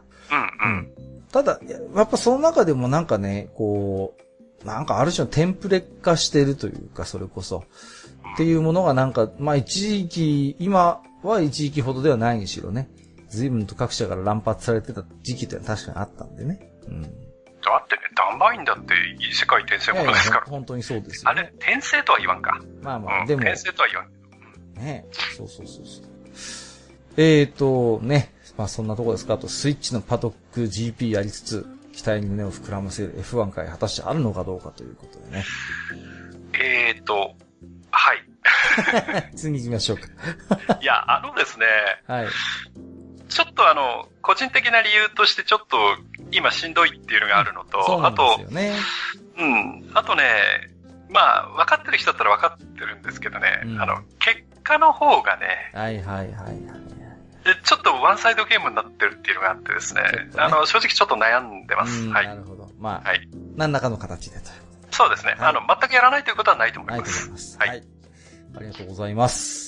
さあ、ここから先はですね、えー、ツイッターリプライやハッシュタグ愚者の宮殿をつけていただいた、えー、ありがたい、えー、置き手紙をですね、えー、一部抜粋にて、本当にね、いつもいっぱいいただいてありがたいと思っております。えー、抜粋にてご紹介をさせていただきますよ。もちろん私どもすべて拝読させていただいておりますのでおっ。と、ははいい、はい。えー大丈夫ですよ。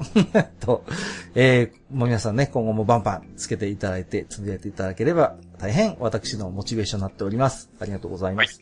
えーと、まず一発目、えー、南龍さんですね。えーと、ヨアの方の話に絡めて、大の大冒険特集。あまりに懐かしく、えーなり、ふと調べてみたら、なんとファンメイドの RPG が、これはぜひお二人にプレイレポしてほしいということでね。はい。えーっと、ドラゴンクエスト大の大冒険のファン待望の RPG ゲーム化ということでね。はいフ。ァンメイドの作品がどうやら出ているようですね。すごいね少し最近のようですね。はい。えー、聞いてますか？えー、ジダラキサさんとビームスさん。もしよろしければ、えー、レポなどいただけるとありがたいかなというところで。そうですね。はいはい。えーと、野生児さん。初めてですね。ありがとうございます。はじめまして、野生児と申します。話の中で電動キーの話がありました。えーあ、これ、ヨアのね、私の家に引っ越したという話はいはいはいですね。えーサムターンに後付けすることでス、スマホから操作できるオプションもありますよ。すでにご存知かもしれませんが、ご参考までに、引っ越しお疲れ様でした。といただきました。ありがとうございます。これね、知らなかったんですけど、あるんですって。すごいねこれって言って今、ね、ご紹介いただいたサイトも拝見しましたけれどもね。なんかあれですねそうですね、これね。うん。後付け、サムターンに後付けするっていうのが、そうそうそう。その昔、あのうん、車であった、うん。あの、後付けのパワーウィンドウを思い出しますね。あったね、強引なやつでしょ？そう。あの、昔はパワーウィンドウなんて、車のウィンドウって、あの、パワーウィンドウなんてなくて、ハンドルがついてて、くるくる回すっていう、エンヤプラウィンドウとか言いましたけそうど、そうそう。あそこのハンドルを取って、そこにモーターをつけるっていうね、乱暴なやつがあったんですよ。強引にね、強引に自動化させるっていうのありましたそうそう、あね。ったの。うんうんうんそれ思い出すよね。いや、だからね、まあ、これもね、確かだから、これだと確かに、まあね、各社のサムターンに対応するそうですから、はい。面白いなと思いますね。まあちょっと、だから、これ今、検討してます、私、本当に。情報ありがとうございます、ということで。はい。はい。面白いですね。うん。えっ、と、KIM さん。えー、愚者の宮殿159回。リラックマンの話を聞いて思ったのは、その絶妙なバランスで言ったら、こじこじとかはすごかったんだろうなと思いました。懐かしいな、桜桃子さんも。リラックマンは興味はないけど、話を聞くと少なくとも見ている人にリラックスというか、癒しを与える感じではないんだろうと思いましたね。茶化す感じなのかなということでいただいておりますけれどもね。ありがとうございます。うーん、どうでしょう。茶化す感じともまたちょっと違うんですよね。なんかね、こううん感覚としてはね。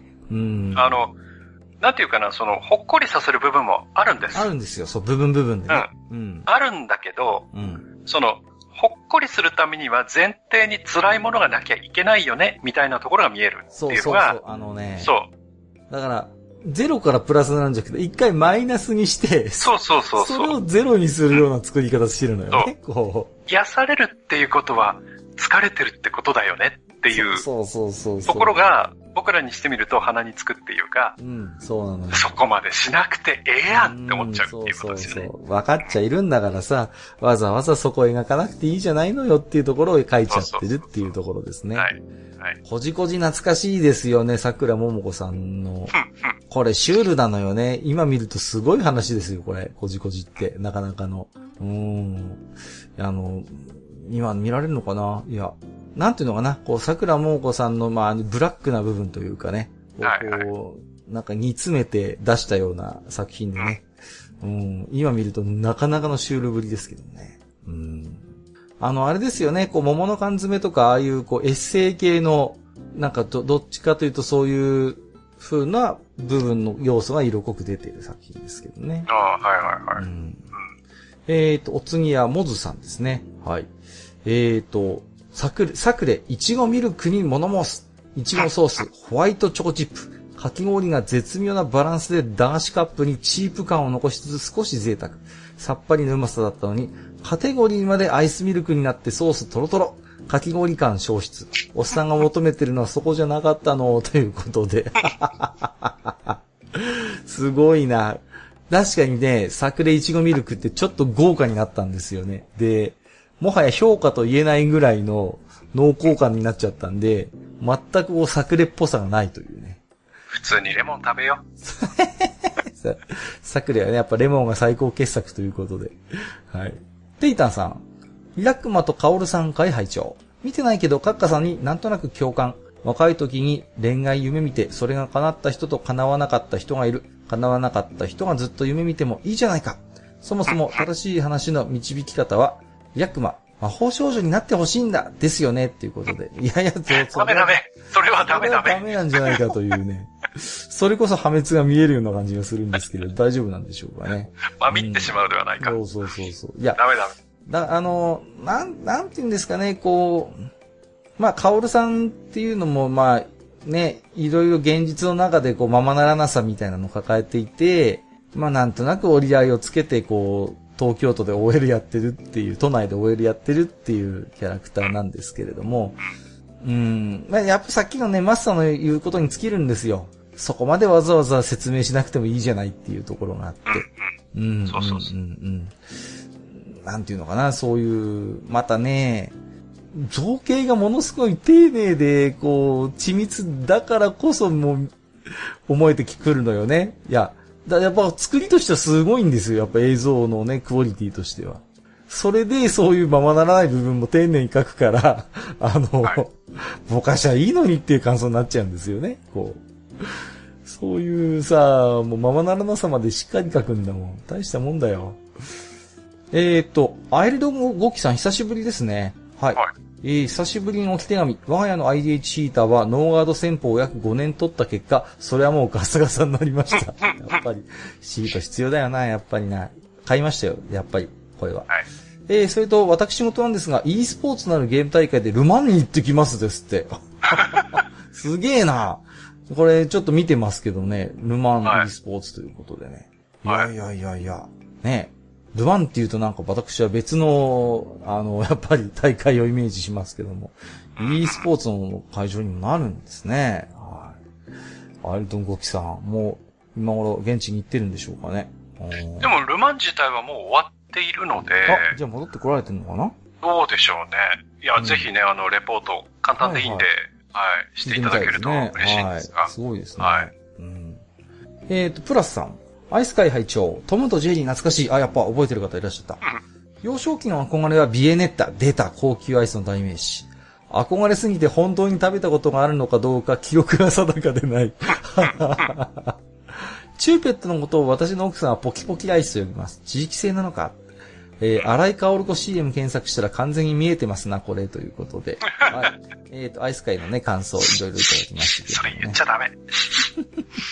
ビエネッタはね、もう高級アイスの代名詞ですよね、こう。これはね、ほんとちっちゃい頃は一回食べたことがあるかないかっていう感じですよ、僕も。絶妙なパリパリ感なのよね。うん。そうそう、本当に高級アイスですよ、これは。えっ、と、チューペット。ね。ポキポキアイスとか、ポッキンアイスとか結構地域性がありますよね。チューチューとかね。チューチューとかね。そうそう、チューチューアイス。あお、荒井香織子 CM 僕も YouTube で見ましたけど、はい。いやー、もう今じゃ流せないね。ドキドキするでしょあれ。ドキドキする。いやー、するでしょああれぐらいの見え、見え方がちょうど。何を言ってるんでしょうかね。れ。最初に見た時びっくりしましたよ。はい。いや、ドキッとしますよ、子供心に、あれは。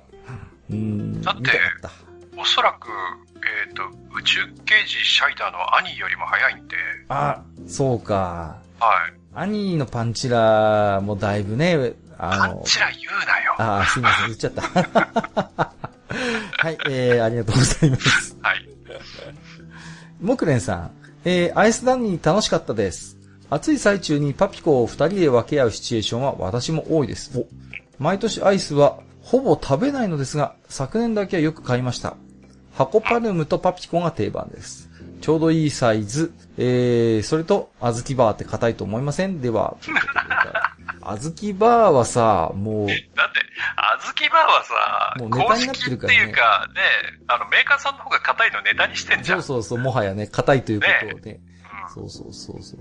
あの、純度が高いからなんですってね、なんかね、あの、非常にこう、ね、小豆を贅沢に使っているからなんですよ、みたいなことを言ってましたけれどもね。ちょうどね、あの、今朝、とかテレビ番組で、うん。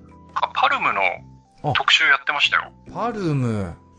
あの、パルムってさ、今は違うと思うんですけど、初期の頃、寺尾明が CM してたのよね。で、うん、あの、ちょっと高かったんだって。そうそう、高級アイスなのよそれ、で割と。で、売れなかったんだって。うんうんで、売れないからどうしたかっていうと、各地で、うん。うん。あの、パルムの中のそのバニラアイスだけのやつを持って行って、うんうん。要は、あの、チョコフォンデュですよ。その場で？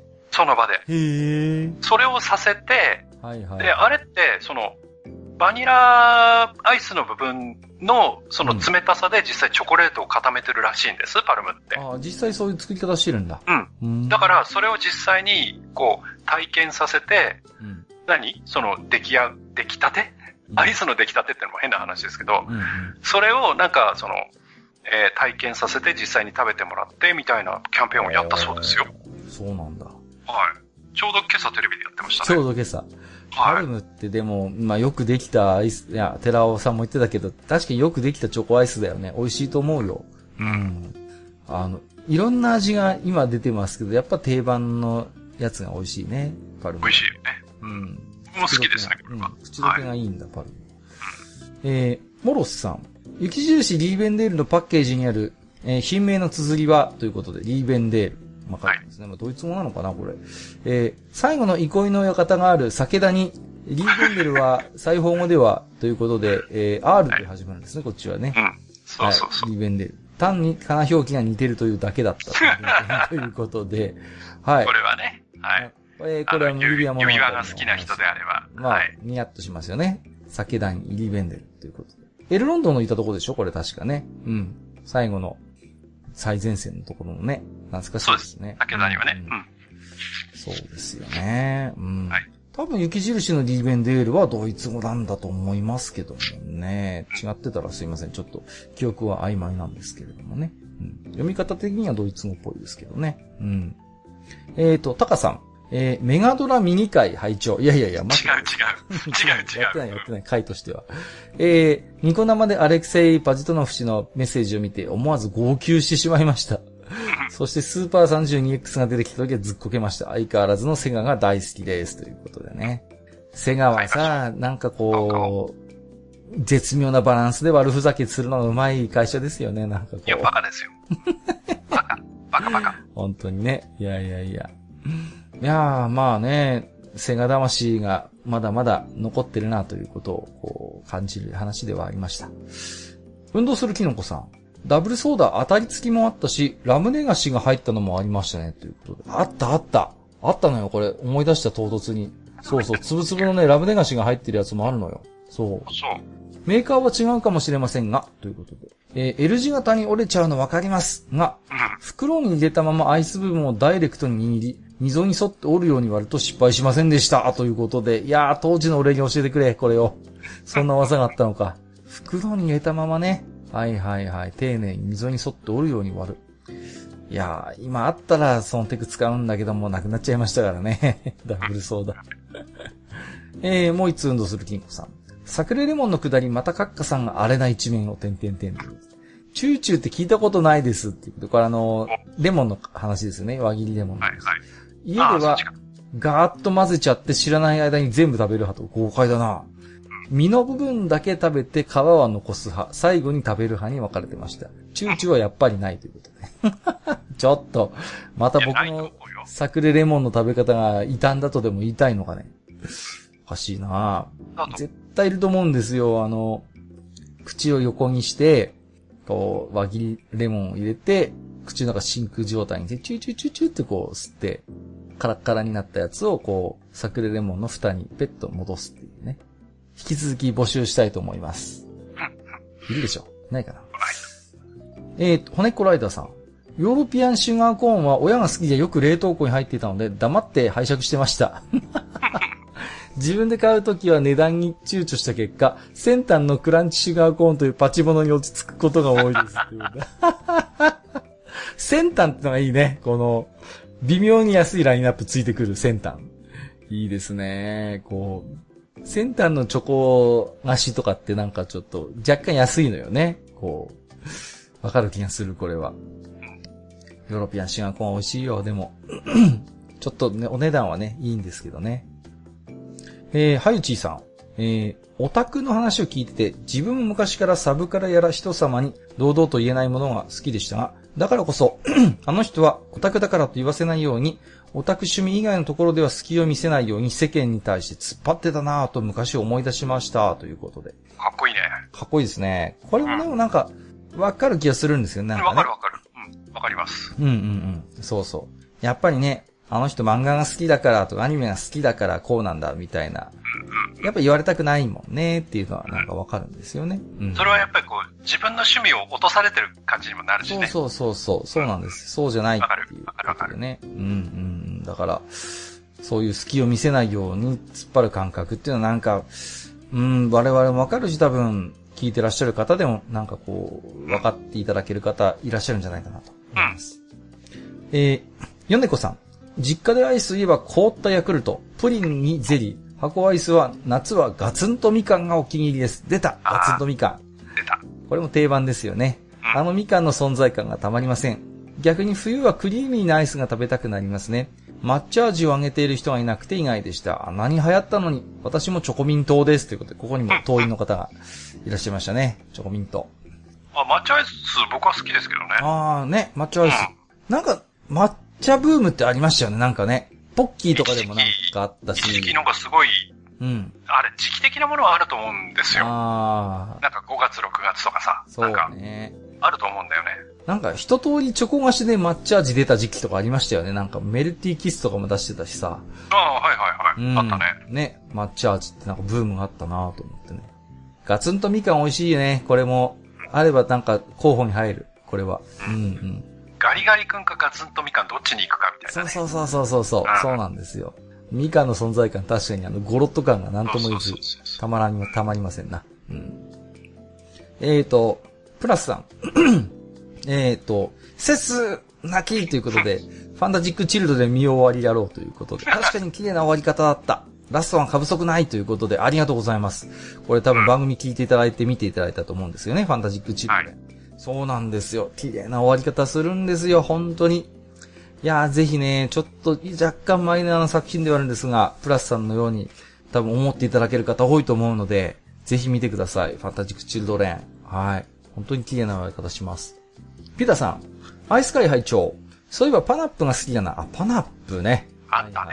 だって最後までソースたっぷりなんだもん。どっか聞いたことあるな。ミント味は、ラノベのメインキャラが変外してて自分も影響されて好きになる単純な性格ですってことで。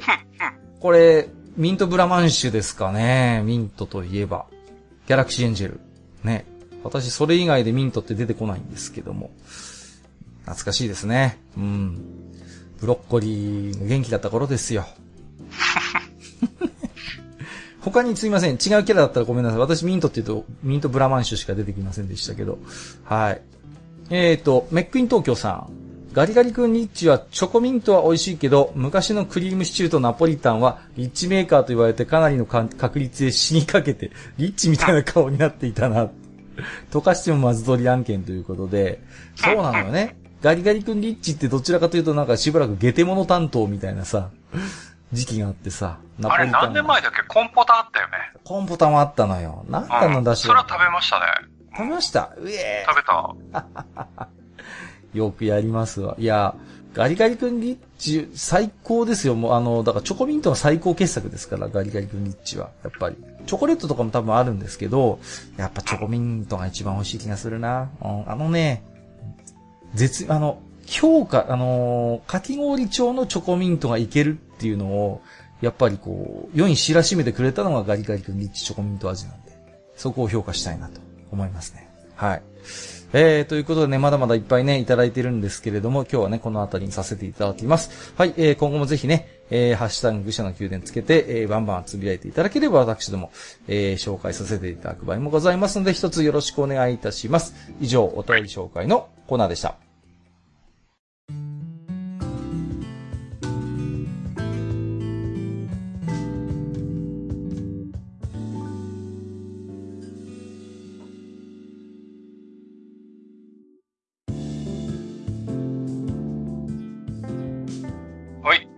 というわけでですね、えー、本日はファミコンのスポーツゲームについて、えー、あれこれと語ってまいりまして、えー、この辺でね、終わるわけですけれども、はい。えー、ちょっと古いニュース記事をですね、うん、えー、ちょっと漁ってみたらですね、ははえー、ガリガリ君ナポリタン味で赤木乳業は3億円の損失を食らったそうです。はい。やっちまったな。はい。というわけでね、えー、この辺で今日は、まあ、おしまいということにしたいと思います。はい。まあね、今、あのー、まあ、まず通りならぬまずアイスの話をね、うんうん、出していただきましたけれども、はい、いや実はね、いつ、垂れ込み情報が入りましてね。来ました。ヨネコさんからいただいてるんですけれども、写真付きで。案件来ましたかはい。なんですよ。で、真夜中のまずり、おでんサイダーということで、これ、おでんという。名前が強いな。すごいんですよ。おでんというか、カツオだし味。サイダーの炭酸の後にコクと旨味をまとったカツオだしが、俺はここだよと、後味で暴走して口の中に居座り続ける感じです。まずい口の中がビリビリする拒絶反応かもしれないお。お試しあれということで、写真もつけていただいているんですが、ただいまですね、はい。現物が私の目の前に ございますということで。あるあったんだよ、もうさ。はい、はい、いや、なんかね、本社が、本社っていうか作ってるところが、仙台っぽいんですよ。そうみたいですね、写真見る限り。ねえ。で、やっぱ近いからなんでしょうね。僕見て見ぬふりしたかったんですけど、スーパーにあったんですよ、おでんサイダーが。まあ、これは行くしかないだろうということで。はい。えー原材料名を見るとですね、うん。えー加藤のブドウ糖液糖と、はいはいはい。えーおでんだし、でんだし、えーっと、食塩、醤油、砂糖、柿エキスって書いてますね。キス。はい。それから、鰹節だし、昆布だしって入ってますね。いろいろ使ってんなはいあとはまあね、炭酸とか酸味料とかまあ、はいはいはいまあはい。じゃあちょっとすみません。じゃあ早速ね、ちょっと行かせていただきますけどもい。やー、残念だな。僕のとこにはないもんな。あ嬉しそうだな、も残念だな。う。よしと。じゃあ、ちょっと、まず、匂いから。な おでんだな。あのね、はいはい。まだ、炭酸でこう、なんていうのかな、自然というか半ば強制的に立ち上ってくる香りがあるんですけど、あーはいはいはい。もう、まんまおでんですわ。おでん会。大丈夫かな、これ。ちょっと、いただきます。はい、どうぞ。ぐっとぐっと。ね味わ味わってるな？えこれは、いや来てますー、ね。あ、しょっぱいんだし。ょっぱい。なんだこれあ、。しょっぱいのね。甘いけどしょっぱい。えー甘じょっぱいんですね。いや、いや、普通甘じょっぱいって言ったら、まあ美味しい時にも言うじゃないですか。まあ違うんですよ。言いますねなんかね、はいはい全、時間差できますね。あの。時間差でまず、平凡なサイダーの味が最初にパッとくるんですけど、すぐに、はいはい。はいすぐに俺はここだぜってこう、出汁の味が。いやー、これはあれですね、炭酸であることに、で、非常にこ歯の裏が臭い。俺を語らずに何とするって感じでこう、おでんが出張ってくるわけですね。歯の裏が臭いぞ。ちょっともう、もう一口だけちょっと。う